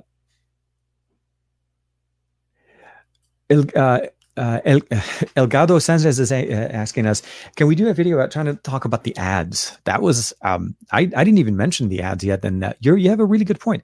Um, so Samsung's in, Samsung's approach into this device this year has been very interesting. Um, we actually now have ads in our phone if you open the Samsung Pay app, the first thing that comes up at the top is an ad. Um, uh, certain aspects of the elements have an ad built in at the top. Uh, there's the uh, Samsung Free app that they included there for YouTube, uh, not YouTube, for like free televisions. There's ads in there as well. Um, this is something that is extremely, I'm not going to say troubling, but it's very surprising that they're going in that, like leaning heavy in with ads. Um, now, luckily, I, I realized that your, your question was more specific into the Samsung Music Player as opposed to basically using third party. Um, my honest recommendation at this point is all this is doing is forcing us to use other applications to do to do its bidding. Um, I don't typically use the internal music application. Removing ads without root, it's very not um, it's not a very easy process. Uh, you literally have to choose a news and a different application. So that would be my recommendation. Without having to modify your system, uh, that would be the easiest process. So I'd recommend looking into some uh, more uh, better. Uh, I think it was MX Player is one of the more more popular ones, and it'll be a really good music player. Um, I also like to use YouTube Music for my music streaming titles, so th- all of those streaming content doesn't have to worry about it. But for internal ones, I think there's MX Player and some uh, very good like Winamp or some of the other options uh, that I think would be a much better system uh, media playing application for you uh, because it, without modifying it's not easy. Uh, yeah, definitely. Okay. Uh, service. Target. Possibly. Oh.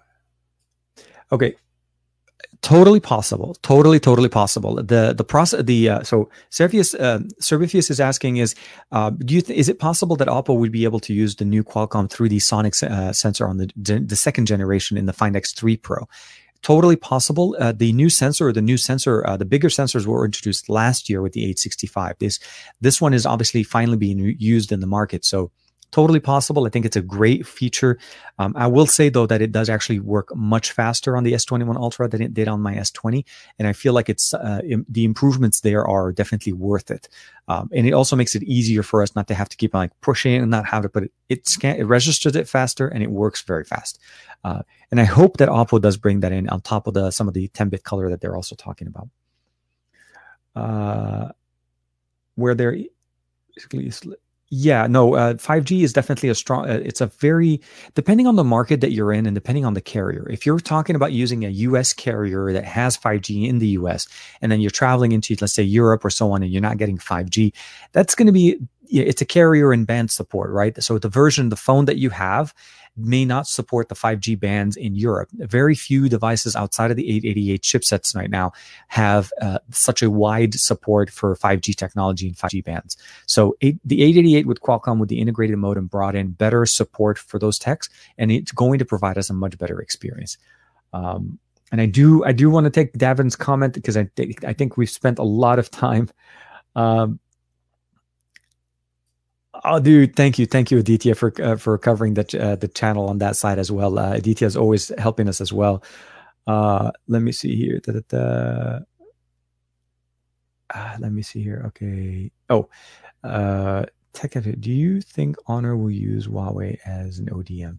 Um, I don't think Huawei. So for Honor's uh, for our for Honor's future at this point at least they are going to separate entirely from what uh, what Huawei has to do. They should not be using it because any any relation to the word that they're still using the same or having uh, you know Huawei build their devices uh, it's a little bit hard because first and foremost Huawei factories don't don't use uh, third party SoCs so by definition, they're going to be divi- uh, built by separate companies uh, because the Kirin processor is literally the only processor that they use um, for for Huawei devices, and I feel like Huawei would. I mean, is it far fetched? Not necessarily. Is it realistic? Uh, can it happen? Yes.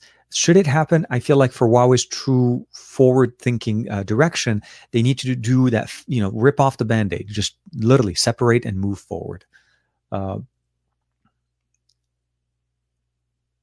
Oh, okay. So Juan Carlos is in the comments. See, this is how far I'm be- behind in there. So Juan didn't get any of updates yet. I was trying to get it. If I did, I was going to call you right there on the. We're going to do it live. Uh, let me see here. Uh, da, da, da. Yeah. always, always, always, uh, always. Hi, hi, everybody. I hope you guys are doing great. Uh, Joey B, I think is answering there. I'm trying to ca- catch up. Um, Mark Saleh says, Sabah uh, why a lot of tech YouTubers use Samsung, uh, use the Samsung Note 10 Plus?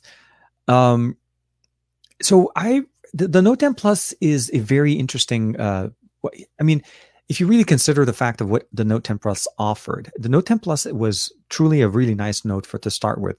The, the features that we got there, the gestures that we got there, uh, we had a base storage that started at 256 gigs. I mean, we it was a, it was at a time where Samsung was trying to give us more um, and started us at a higher standard at the 256, saying, "Look, we can shoot 4K. You can do a whole bunch of stuff with this device. We're going to give you a large display, SD card support, uh, 256 gigs of internal storage, great experience. And I think it's a great smartphone. Um, it depends on what people are using realistically what you need out of your smartphone. I think the note 20 ultra and the note 10 ultra uh, the note 20 ultra and the note 10 plus are very compelling notes. Uh, they both should be performing very nicely in 2021 the biggest difference between the two is 5g at this point. That's literally the 5g and all and the base storage capacity the Note 20 Ultra starts at 128, where the Note 10 Plus started at 256. So there's some conversation to be had there. Uh, I'm not sure if a lot of people are still using them. Uh, more than likely, at least from the enthusiasts and reviewers, they're more than likely using the Note 20 line, as it would be more of the one they would compare to this year. Uh, but it's definitely very strong. Um, Ujal uh, saying, "Hey, how, how you doing? Hi, man. How you been?" Uh, Your t-shirt is dope. I appreciate it, man. Of course, as usual, Ultra Instinct all the way, Goku. And I don't think you guys could see it. There's also a Goku right there. There's always a Goku sitting right there in the back. He used to be one of the ones I used to have up here before I decided to go to that dual monitor setup that we have in here. Uh, let me see here. Um, have you had any updates? haven't had that much updates going on uh, as of yet. Um, Okay, we'll do one last one here. Uh, Michael Pepper Tech. Uh, the One UI 3.1 update for the Tab S7 Plus dropped today. Oh, you say today, my friend. Okay, okay. Hold on a second. Hold on. I don't have to go too far to double check and see because I've been waiting for that update, and I would love to be able to see how those uh, those improvements are done here. The 3.1 because I heard it was 3.0. So let's see here. Uh, da, da, da. Let's see here. If it is here, man, you're gonna you're gonna make me do an update in the middle of my live stream, and I really shouldn't be doing that. Let's see here. Okay, real quick. Down, software. Let's do this. Let's do this. Ah, are we gonna win? Please. Oh, it is here. The update is here. It is downloading right now. Android 3 One UI 3.1 upgrade Android 11. Oh, okay, okay. I am going to pause this. I'm not downloading it because I'm doing the live stream and you know what happens every time we play with it. So I am going to put this on the side. But thank you, Michael. I really, really appreciate it. Um, uh, functional uh, for PCs. Been using it uh, with my DeX on my uh, from my Note 20 Ultra um, as a display, and it comes in handy for shared photos, uh, share again for shared phone data. Absolutely, Michael. Thank you very much for the little little bit of a tip there because I did not realize it came. It's been released in certain markets, but I've been waiting for it to come out on the on the Tab S7 Plus. Um, regional restriction frustration. Um, Juan and I are both stuck in that whole regional frustration. Uh, the US, because it was the last, I think we were the last market to get the Xperia 1 Mark II released, pub, you know, officially. Um, the updates are kind of working against us. So we're probably not going to see Android 11 on the Xperia 1 Mark II for some time. I'm hoping, I'm hoping that it comes out in February. I heard somewhere that it was between January and February for us to get it. So January is pretty much done. I'm hoping for February. That's the best thing we could do. Uh, I would love to be able to get the 4K 120. That that feature came with Android 10 on the Xperia 5 Mark II, but for some reason, I think for us on the on the one Mark II, we're not getting that unless we get Android 11. So we'll see. Joey B jumping in there. Uh, da, da. Let me see here. I think okay. I think I am very behind. I am totally way behind, guys. I know, I know. Um, let me double check here. Uh, da, da, da, okay, so uh, uh, let me see here. Uh, the LG Music Player was awesome when LG had a. F- uh, Daniel, Dan, Daniel Bemis, I, I love. I I didn't see that one. That joke just took me that took me that took me by itself there. Yes, no. Um, there is there's many options on the market when it comes to music players. You don't have to use their internal ones, so you don't necessarily have to deal with it. For me, I'm not going to be using uh, Samsung Pay anymore, so for me, I'm not going to see those ads there. And the free TV service that they offer there, honestly, I turned it into the Google Place, uh, the the Google feed on there, and I don't have to see it. So there are ways to stay away from the ecosystem. Uh, again, having ads, this uh, it just doesn't make sense. We, we pay through the roof to get the phone, but then we have to do that. Um, okay, so let's just do this. Uh, I'm realizing it's uh, about an hour and 36 minutes, and I do want to talk a little bit about the N100. Um, about a week ago, about like I think it was on the 24th, OnePlus had. Uh, a lot of everybody jumping in that uh, brings in uh, uh, second screen function. Oh man, the okay. I'm gonna as soon as the stream is over today, I am gonna be j- playing around with that update right away. Um, so first and foremost, the Nord line of devices coming to the US is a big move for OnePlus. Nord is a sub brand of OnePlus. So if, if, if you ever heard me refer to them as this is uh, the N10 or the one uh, the N, the Nord N10 by OnePlus, that's truly the experience you need to look at. It's not a hundred percent OnePlus the way you think if you've used OnePlus in the US of what you see there. So first and foremost, you'll notice is the slider is missing. Uh, some of the uh, the aesthetics are slightly different, and the experience of Color OS, sorry, not Color OS, uh, Oxygen OS has also changed a little bit. Not all the features are here.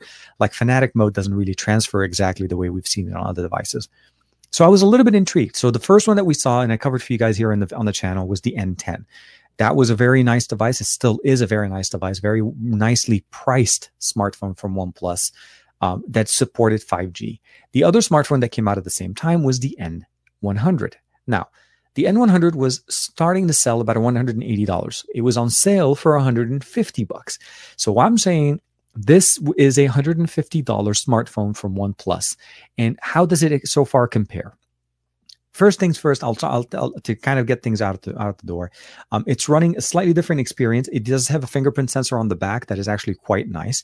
It is running uh, Oxygen OS, so let's go ahead and bring it in here. And it is running uh, Snapdragon 460. So the processor that we're looking in here is the Snapdragon 460. We have four gigs of RAM with 64 gigs of internal storage. But get this, we have SD card support of up to 100, 256 gigs, so we can expand the storage. Uh, we have a headphone jack that actually sounds pretty good. It doesn't seem like it has a dedicated um, DAC built into it. I think it's using the Qualcomm processing on this.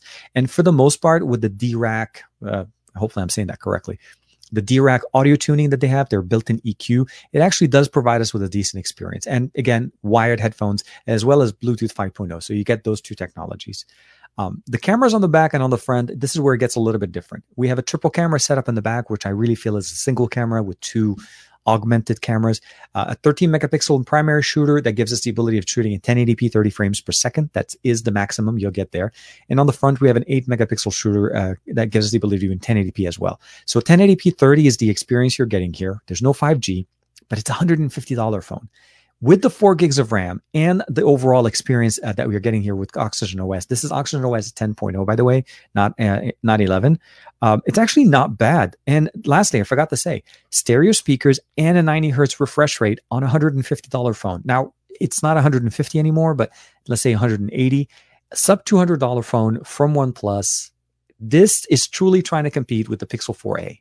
This is really what this is trying to do. It's trying to compete with the Pixel 4a because the Pixel 4a 5G or the Pixel uh, that one is at 499. The 399 version of the uh, the N10 will compete with that. But from an LTE connectivity, that's what this is trying to hit. And honestly, it's really nice large display, big battery, decent speeds on the charging, uh, stereo speakers, SD card support.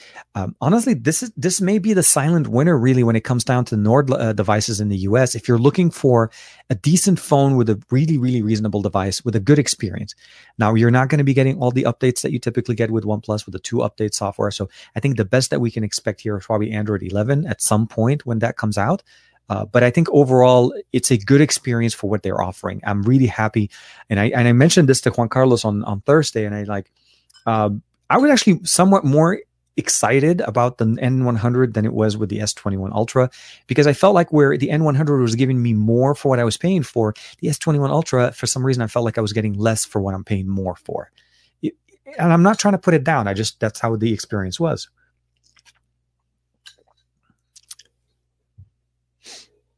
Uh, let's double check here. I think somebody was asking a question here. Da, da, da. Yeah, wow. Michael, uh, uh um, Davin's okay. So that one's answering here. about 10 minutes behind. Yeah no it's it's a very i want to make sure to catch a lot of the questions and and i think we kind of wrapped ourselves into the whole conversation of the uh, the s21 ultra and so on.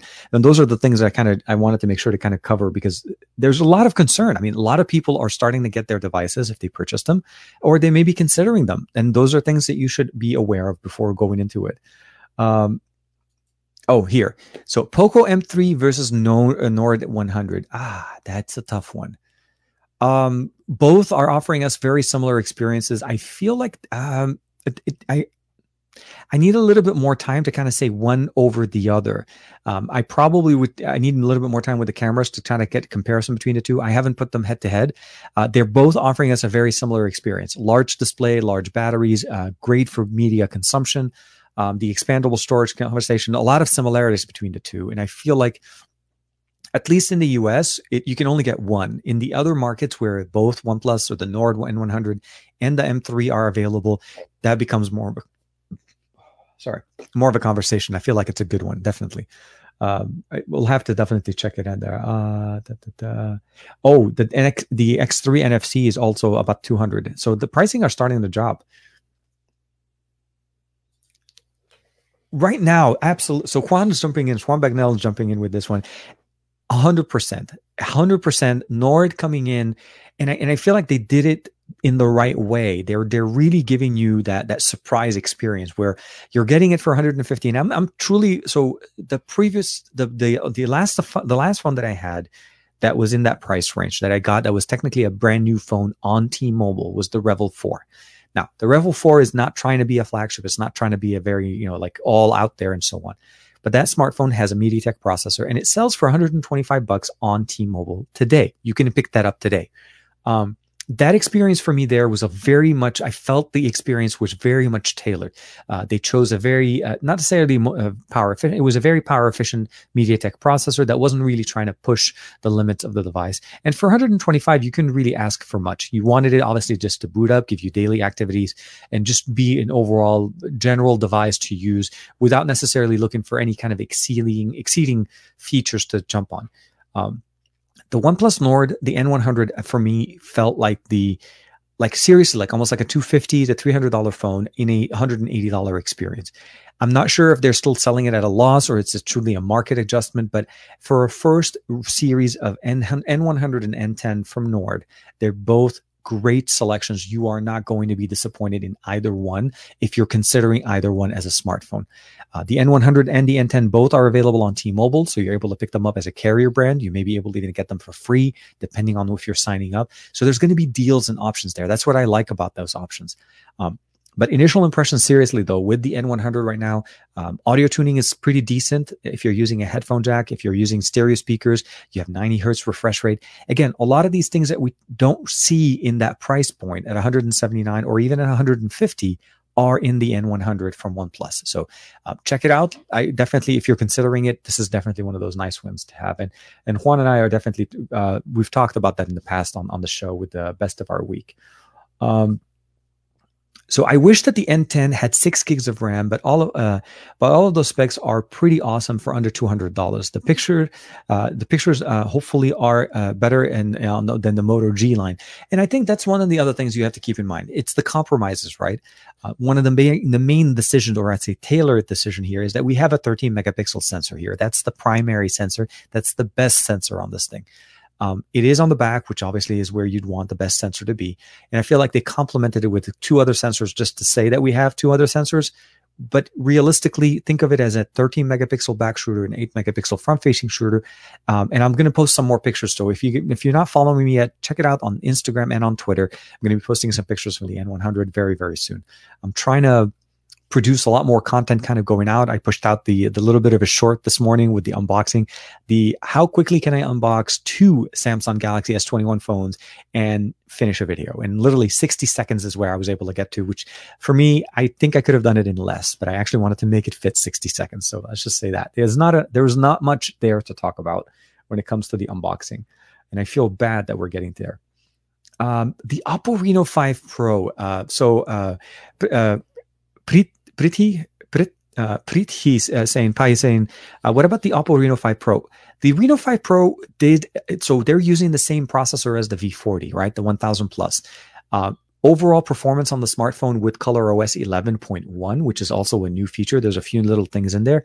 Very surprising, very reasonable. Uh, the cameras are decent. And I'll say that meaning if you're using the primary sensor, you're going to get the best experience there. Uh, there's a few modes that they added in there as well in the camera with the Ultra Steady Pro and so on. Uh, but I feel like some of their main performances may need a few couple, a uh, little bit more on the on the uh, optimization. But in good lighting, honestly, and uh, at the end of the day, what I would also say a lot of us say, uh, need to keep in mind um, cameras on smartphones are not trash. They're actually good tools to use to take images with them. As users, as the artist, as the as the person using the device, we need to get a little bit more comfortable with not just basically getting a phone and pushing a shutter button. We need to truly understand what the sensors are capable of providing us, what they're able to do. So the uh, the Reno 5 Pro uh, has some decent sensors on them, and they're able to do quite well. Uh, it may take you a second to basically, you know, compose your your uh, your subject, compose the actual image that you're trying to put together. But I feel like you really need to appreciate what they have done there, and I feel like Oppo did a really nice job with the Reno. And Reno is going to be kind of like what the Nord is to OnePlus. Reno is essentially a, uh, a sub brand of Oppo that is dealing specifically with that level of experience. And I think the Reno 5 Pro is a very good, uh, if you're considering it, it's definitely a very nice processor. Uh, the 1000 plus from MediaTek runs very, very nice. Uh, I would compare that to roughly about what the 855 uh, plus is on Qualcomm. If you're used to, if you if you've ever used a phone that you're trying to compare, like how do how does it compare to Qualcomm? It's around the 855 or so. Uh, let me see. I haven't I haven't done as much of a deep dive on the on the S21 uh, cameras yet uh, to see any any issues yet, but I, I, am I am working on that part as well. Uh, it, I've only had it for a couple of days, and I'm like I said, it's been kind of an experience trying to get everything set up. Uh, okay, let's see here. Da, da, da, uh, is it really good phone? Uh, Bazaar, yes, the Note 10, uh, the Note 10 Plus is definitely a very nice one. If you're able to get one at a decent price, it, you're you're not going to go wrong, and it should be receiving the latest update from Samsung as well. Um, why does the S21 Ultra so cheap at Samsung and comes with a $200 free accessory Samsung 3? Um, okay, so what Bazaar is referencing here essentially is Samsung was giving pre-orders the ability of getting a credit when you're buying the phone from them on their website. It's not really a cheap thing. So they're, what they're doing is they're giving you a credit at their store and only their store to use it on their accessories. So in a certain way, it's really more trying to sweeten the pot so that you don't feel so bad paying so much money for it. Uh, the $200 that you're referencing is only available on the S21 Ultra. If you drop down in, in specifications, meaning the Plus or the standard S21, that credit drops with it as well. Um, it's an incentive for people to pre, uh, pre-purchase. There may be a possibility. What happens is that at, in about a month or so, the price drops. And how do you feel about that situation? So I think at that point, that's really what they were trying to uh, give you there. Um, they do that every once in a while. They sometimes in the past used to give you free things. Now they're just giving you money to spend on the accessories. It's a nice way to make things easier on you if you're considering upgrading. Um, and it's just not a bad experience. It's not, there's no catch in a, in a way other than you're out the door first. So if you if there is a catch to be said or somewhat of a concern is that if they drop the price, that's going to be where you are not able to take advantage of it. So if they drop the price in a month and you just bought the phone a month ago, you're not going to feel too bad because you got that two hundred dollars or so. If, if, hopefully you get you get what I'm trying to say. Uh, da, da, da. Uh, okay, so Juan Carlos is jumping in and says the est- uh, an S Snapdragon 855 barf, man. Uh, that chip can't even boot Android anymore. It's so old. Oh my God, you're so right, man. I, I don't know how we actually even sur- how, how did we even survive with the S20 with the 855? I mean, that thing was barely even able to to, to even boot. Just even getting into the uh, the boot up screen. Uh, um, Carlos, obviously, uh, obviously a joke, uh, and of course, Twitter will break on that one. Uh, always, always going to be interesting. Let me see here, Greg. Uh, uh, Davin Davis, few, I have I have a few Snapdragon 855. Um, yeah, no, no, a- absolutely. The 855 is extremely qu- uh, quite well, well equipped. Well, that was a bad one it was a very well equipped processor to handle everything that we need to throw at it, even in 2021. So, uh, what MediaTek's performance is providing us here is a more tailored experience. It's still a 2021 chipset for the 2020 chipset for them. But the goal that it's trying to give us is that it's going to be more uh, priced at a better better category for OEMs and ODMs to use into their smartphones as to bring down the prices for mid-rangers and, and devices like that. I don't think the Reno 5 Pro will be considered a flagship smartphone from Oppo as they're probably going to go with the 888 as they indicated for the Find X series, but the Reno is known for this. We've seen Reno devices come with 7 Series uh, from Qualcomm, and we've also seen them come with MediaTek the experience realistically you wouldn't know it if you if you didn't go into the specifications and saw it. That's the, that's what i'm trying to um, help you with. It's better than the 7 series from the 765 because in the processing power it's considered to be equivalent to the 855 plus. So just that's the category. And and juan is of course just jumping in with a with a nice little joke as well uh, typical what we have uh, and uh, yeah, again, Greg has a very good point. He loves his Pixel 4 XL and, and, still a beast. The eight, you know, there's no problem with the 855 at all. And I think if I'm not, uh, if I'm not mistaken, um, the uh, if uh, Greg uses the Pixel 4 XL as his webcam when he's doing his live stream, when he's doing the mods and so on on his channel. So if if that's something that you're interested in, definitely check it out. Uh, but also understand that I've started to use my smartphones as a webcam when I'm doing my live streams for uh, on Twitch. So if you guys are on Twitch and you're following us here, as you know, um, I'm a big Warzone fan, and I try to do more live streams, and I finally have a good setup where network connection I'm hoping stays well. And if you guys probably noticed this entire so far entire stream, we haven't had one hiccup. So that's very, very nice. Uh, let me see. uh, let me see here. Okay, so da, da, oh man, see, yeah. Oh, uh, okay, here it is. So we have to under okay the the so uh uh pretty uh pretty saying is saying you know but the camera here we have a two megapixel depth sensor um, depth sensors, by definitions, are not cameras, right? So they're not there to take a picture. They're there to provide a two point reference for the camera system. So what it's really doing is uh, it's a point of reference where the main sensor points from this angle and this, and this depth sensor points at the same uh, right after. And what the depth sensor is trying to do is trying to basically give us that nice bokeh effect. So essentially, it's just a, the the uh, ever so nice, smoother transition. And because they're using two points of reference, they're, they're trying to make it better so that you have better images from the back when you're trying to do a portrait imagery or even video, because that was the other thing. They included a lot of new optimizations when it comes to the filters. But I wouldn't really buy the phone thinking, saying, okay, well, this has a two camera two megapixel sensors are uh, like depth sensors and telephoto or macro sensors that are in, independent sensors are added there I really feel like it's just to be able to, to claim the number of sensors in there. And most of the time, you're going to be relying on the main sensor anyways. What you're getting with the Reno 5 Pro is a really good main sensor, and you're not going to be disappointed when it comes to that experience. The things that I'm, i was talking about more is about the focusing level and the just learn some of the additional features that you get with most of your smartphones to get the best experience. They're not all just a point and shoot type of an experience. Although they do a good job, there are many options that you're able to customize to get a better experience there. Let me see here. Um, the Reno 5 Pro overpriced. It depends on the market that you're in. You're right. Uh, I'm not a 100% sure if it's considered to be super overpriced, but it is supposed to be the best Reno that they offered. And I feel like, if I'm not mistaken, they offered the Reno 5 and the Reno 5 Pro. So those are the things you always have to kind of keep in mind. And my hope, obviously, if you wait a little bit, the pricing will start to drop. Maybe there'll be more uh, promotions and so on.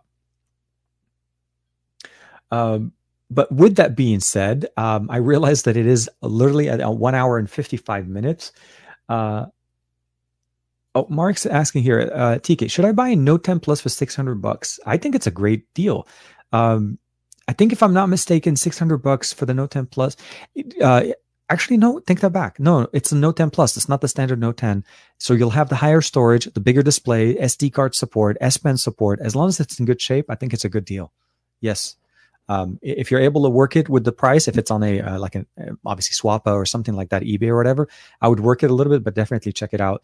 Uh, but yes, uh, it is that time of the day, that time of the day, time of the time of the show, uh, where we get into our TKception. Um, I don't want to let the obviously I'm very we're very much into this conversation. It's a very very engaging conversation. I want to say thanks to everybody. Um, but I wanted to go ahead and take a chance uh, yeah, so uh, my tech reviews are jumping in with it. A depth sensor is doing what the f-stop is doing for the, the for the DSLR mirrorless cameras does. Exactly, it's trying to give it uh, more ability of actually having better information to process these images and give you better better images.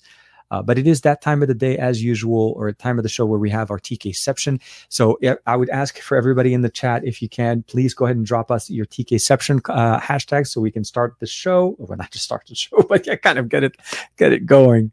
Um, let me double check here. Ta, ta, ta. Okay, so we're going to start off with Matt Tyler as usual. Our Mr. Hashtag the Hammer Matt. I think we need to kind of give him the the new the the new crown or not the crown, the new title uh, but let's go ahead and do one, two, three, and yay! I did it. I did it a second too early. We did it too early. Um, I want to say thank you very much, of course, to everybody. Thank you to Matt Tyler for everybody in the chat as well. Um, thank you, Aditya, as always. Hashtag TKR, TKception, hashtag TKRBay. Uh, Greg as well, uh, always big supporter of the channel. Hey, bud. Um, and Davin Davis, uh, as as always, TK, TK and Juan after dark. Stop asking for that, man. I don't know. Juan didn't say yes. Uh, and of course, Chemi Torres uh, helping us here with the chat as well. Uh, Rolando is asked also in the comment. I think I misclicked. Uh, so that was AR 1980 as well as Rolando. Uh, Chemi jumping back with it. And everybody, of course, that jumped in and helped us make this conversation a very nice and very engaging conversation. Uh, today's chat, for sure, we definitely uh, did I would say, a very nice uh, collaboration with all of you guys hanging out with us, uh, chatting, talking about the concerns, the things that are going on with the Samsung Galaxy S21 of devices, a line of them. Um, if you're considering to buy a Galaxy S21, make it uh, make it your goal to study or at least do a better uh, see exactly what are you what are your benefits and what are the things that you're losing and if you're okay with that uh, combination um, keep in mind the storage capabilities you cannot change it. So if you're going to pick it up pick it up at the right storage level. And if you have a charger from a previous smartphone and you're thinking of buying the s21 and your previous device isn't an s20 keep in mind that you're going to have to buy a charger or if you have any kind of GaN or basically a PD charger, like power delivery, they're supporting. Uh, so you should be able to actually use any uh, power delivery charger, not necessarily uh, Samsung's one. So like an Anker or an Aukey or anything like that from off of Amazon, much cheaper and definitely maybe even have more uh, performance, uh, better performance than what you're getting there. Um, today yes no aditya i totally with you uh, i saw the same thing no connection dropout I think we have a right combo or I have the system set up in the right way. And the problem was more than likely my router. The router that I was using previously um, had some issues where my home internet connection was a Wi Fi issue, which means I was just too far. Um, and now we fixed the distance, and I realized the Wi-Fi router needed to change. So I think that the stock one that comes from my my provider has some concerns uh, or has some options in there that are turned off or something. I don't know. Uh, but with that being said, I hope you guys are doing great. I hope you guys have a great rest of the weekend. Um, it is again the last weekend in uh, January, so that today and tomorrow. Uh, and I hope you guys definitely have a much better time. Uh, spend some time with your family. Stay safe. Be safe. Uh, use your tech to augment and improve your life because that's the whole point of using our tech. It's not there just to sit. Let it be part of your life. For me, uh, I am excited because I'm going to get a chance to check out what you know the One UI uh, 3.1 optimizations are done to the Tab S7 Plus, which to me is a surprising factor because this is 3.1, not 3.0. Um, so with that being said, I am going to unlock my phone, uh, my tablet. Let's go ahead and do this if we can get the fingerprint to read, and I'm going to go ahead and say download now. We're going to leave that there. Um, I bid you adieu. Good night. Good evening. Um, Take care. Be safe. I'll see you guys very soon. Thank you to Aditya, IR, um, Greg, Matt Tyler, Eljosa, uh, Dominic, uh, Dominic One, of course, as well. Uh, Marilyn, of course, as usual, I do apologize. I didn't catch yours, Marilyn. Thank you very much. I always appreciate it. Chemi's in the comment as well.